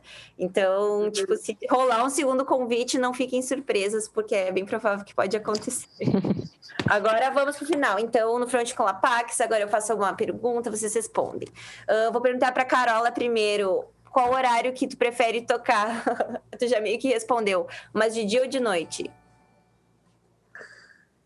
De noite. Hum, é que, assim, em festa, obviamente, né? Festa open air eu prefiro à noite acho que mais pelo lance, enfim, de como é possível brincar. Era só uma resposta rápida, já tô me enrolando. não, porque como, como é possível a gente brincar com o visual também do show, né? A gente não tem só uma pista ali com as pessoas e uma decoração. A gente tem telão, a gente tem efeito, etc. Então, eu acho que eu acho interessante a noite. Blanca, me conta, uh, tu prefere ir pra festa quando vai de espectadora? Vai de bolsinha ou vai de pochete? Nenhum nem outro. Eu tento ir nua. Não quero ter nada me prendendo, nem ficar Não, me preocupando. Eu, quero Muito eu bem. só boto a identidade no bolso e vou feliz. Carola, curte a festa no backstage ou no front? Ah, no front. Ai, bem perto de todo mundo, sentindo todo mundo e sentindo a música. Eu sou bem aquelas ratinhas DJ vendo tudo que ele está fazendo para ver se aprendo algo. uh, Blanca, me conta, tu gosta de tocar no warm-up ou peak hour? Peak hour. Eu, não, ah. eu não, não sou muito boa com warm-up. Faço quando preciso nos meus clubes, né, onde eu sou residente, mas eu sempre me preparo para estar tá no peak time. Olha que curioso, eu adoro fazer warm-up, já fiz várias vezes para vários artistas assim que não tem muito a ver com o estilo que eu produzo e ó, demorei para aprender a fazer assim, mas eu gosto da vibe, né, de preparar a pista ali. e aí, mas, eu acho que isso é uma, uma coisa que as pessoas nem imaginam assim de mim. Mas durante muito tempo eu fiquei só fazendo warm-up e, e aprendi a fazer muito bem e gosto pra caralho. Mas você muda o seu estilo para fazer o warm-up, né? Sim, sim, mudo. Não, eu não toco música minha, né? Eu toco músicas de artistas que eu ouço, assim. Boa, a pesquisa é ampla também. Sim, Blanca, Warm-up é uma arte. Desculpa, fala. Desculpa, já ia, já ia para a próxima pergunta, mas fala, fala. pode contribuir. Não, não, eu digo que o warm-up é uma arte. É, acho que tem, tem DJs fala, que se dedicam isso se não dedicam dá... exclusivamente a fazer o warm-up. Por isso, eu acho que é, é uma arte mesmo. Tem, é, você tem que estar muito focado em não destruir a noite no início. Você tem que estar ali preparando e deixando o DJ que vai vir em seguida muito confortável. Largado, todo mundo é. fala. Já peguei pistas que do warm-up que já estava, sei lá, 125, 126 e Triste. não tinha nem chegado no, no principal da noite, sabe? Então acaba é. cansando o pessoal mais cedo também, tem que ter esse olhar, né? Não, Mas... eu já peguei, eu já peguei de o artista tá fazendo warm-up super em cima ainda tocar música minha antes de mim. Aí tá matando até, até a tracklist da. Até da, a tracklist. Aí, Ai, gente, não façam, por favor, né? Que fica aprendizado aí, galera. Blanca, quero saber também uh, como é que tu gosta mais de começar um set? Uh, com vocal, pelo build-up? Como é que funciona os teus inícios de set? Eu gosto muito de começar pelo vocal. Primeiro, assim, ó, desde o primeiro momento que eu lancei meu projeto Blanca, não existe uma festa que eu tenha tocado que eu tenha mixado em cima do outro DJ. Eu acredito que quando, quando eu entrar, as pessoas têm que saber que eu entrei. Eu não quero que essa entrada seja é, desapercebida, né? Então, o outro DJ para, se quiser aplaudir, aplaude ou não, mas eu vou começar do zero, vou começar a minha história do zero e ali e sempre deu certo. Foi uma marca registrada minha fazer isso. Quando eu posso, eu entro com vocal. Se eu não entrar com vocal, eu vou entrar com uma música com uma introdução mais é, assim mais enigmática, um pouco mais hipnótica. Um e, né? Mas para mim é imprescindível parar. Sempre paro, até porque acontece isso. Às vezes o DJ está muito acelerado, eu não quero começar tão acelerado, eu quero começar no meu ritmo. Então, eu tenho muita clareza que, assim, eu vou ditar o meu set, eu não vou adaptar o meu set ao cara que está tocando antes de mim, e, e, também não adapto muito meu set à noite, não. Assim, eu tenho a concepção de que eu sou uma artista que estou ali para contar a minha história. E se me contrataram é porque querem ouvir a minha história. Eu tenho essa, essa mentalidade. Ótimo, ótimo. Acho legal isso. Uh, é, é, muito bom quando tu tá, por exemplo, já aconteceu de eu estar numa festa como espectadora, não fui discotecar, fui curtir mesmo, e aí eu tô cansadíssima, sabe? E aí, pá, aquele set do, do DJ, tipo, pá, vou ficar aqui mais sentada e aí acontece alguma coisa lá na, no, no, palco ou na frente, todo mundo começa a vibrar, eu não sei o que está acontecendo. Eu penso, putz, vai começar o DJ novo, vamos lá, vamos ver o que vai acontecer, porque eu gosto de saber como é que eles iniciam. E sempre me surpreenda, é sempre muito bom. Já lembro que levantei, o Vitor e eu estavam cansados, eu, ah, não, preciso saber o que está acontecendo. é uma boa forma de entrar, é uma ótima entrada. Carola, quero saber, uh, tu, de, tu guarda a track, a tua track, as tuas produções, tu, guarda, tu deixa ela, tu já toca no início ou tu deixa para o momento mais impactante do set? Nossa, é difícil responder essa pergunta porque uh, eu não tinha um set autoral antes da pandemia, né? Então, obviamente, eu tocava, assim, algumas músicas minhas lá no início e tal. Mas agora acredito que quando começar a tocar, eu vou tocar só músicas minhas por algum tempo, assim, ao longo do set inteiro. Então vai ser início, meio e fim. Boa. Carola. Agora eu quero ver o que, que vão ser os sets pós-pandemia. Vai ter um monte de produção autoral, coisa boa. É.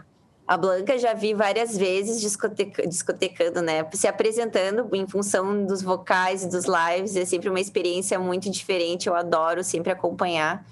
E agora é. eu tô cada vez mais ansiosa pelos momentos em que vou poder ser uh, pista para vocês e talvez encontrar vocês em outros lugares pessoalmente para agradecer pela presença e por, enfim, tudo que a gente aprendeu com vocês hoje.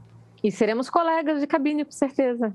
Ai, com certeza, gente. Eu visualizo muito, eu preciso visualizar muito o futuro. O Vitor sempre fala para co-criar, para visualizar, e daí eu fico pensando naqueles festivais e tudo mais. Só por esse momento. Vai acontecer. Se você co-criar, vai acontecer com certeza. Te digo de experiência própria. Então tá ótimo. Gente, eu queria agradecer muito a presença de vocês de novo. Por mim, pela Liz e por todo mundo que acompanha as nossas terças, as nossas rodas. Vocês estão convidadíssimas a, a participar das próximas. Mas esse tem sido o nosso momento de mulher para mulher, de aprender, de ouvir, de se fortalecer e da gente se conectar um pouquinho mais até esse momento que a gente está falando em que a gente vai se encontrar pessoalmente. Eu estou sempre à disposição para conversar, para trocar ideia, para ouvir. Precisando, é só chamar. Estou aqui. Para mim é sempre um prazer. Obrigada, muito obrigada às duas. Obrigada. Eu vou aproveitar, vou aproveitar para agradecer. Opa. Não, eu... eu quero agradecer aqui. Acho que foi, a troca foi bem importante. Como vocês pautaram ali, são diferentes visões, experiências e tal mas o que eu acho muito massa é que tá todo mundo brigando pela mesma coisa, que é mais mulher inserida nesse mercado. Independente se ele vai ser o mainstream ou se ele vai ser o underground, a gente precisa de mais meninas aí na cena eletrônica. E, enfim, espero que as meninas se motivem cada vez mais e adentrem e façam parte disso, porque é isso que a gente está precisando agora. Ai, com certeza. Que sucesso. Eu apareci aqui para agradecer agora pessoalmente, não fazer só uma declaração sem câmeras para vocês, mas as duas artistas foi um, um, papo muito construtivo, muito reflexivo. Eu gostei muito assim. A Blanca no cenário underground, vamos botar em caixinhas para eu conseguir me me conseguir me expressar, né? A Blanca no cenário underground sempre acompanhei o trabalho dela e ela sempre me respondia minhas dúvidas de meu Deus, o que que eu faço, o que que música é seguir, que lugar eu me encontro nesse mercado.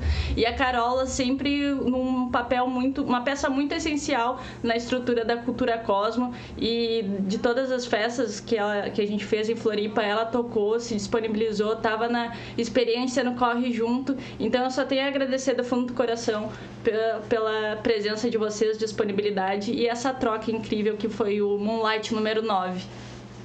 Amei, amei. Muito obrigada, gente. E agora, Liz, como é que a gente encerra esse programa? Conta aí. Ah, a gente vai. Ah, duas, dois, dois, duas notícias que eu gostaria de dar. É, primeiro, no domingo, o Via Lactoc do domingo, a gente vai receber a Blanca para contar sobre a carreira dela, sobre o, o cenário artístico dela e todos os conceitos que ela criou de experiência. E agora a gente vai pro after da Carola. Boa! Vai ter live, vai ter show. Vamos que vamos, Onde galera. Onde que eu assisto? Eu quero conhecer o som. Vai Onde ter... você tem que ir pro Twitch? Twitch.tv barra. Cultura Cosmo. Agora a gente sai da nossa salinha especial e a gente vai pro chat para acompanhar esse set.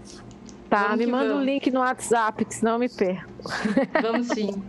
Galera que presenciou até agora, espero que vocês tenham gostado. Eu gostei bastante. E vamos que vamos, que agora a gente termina nossa, nossa terça-feira de sonzeira.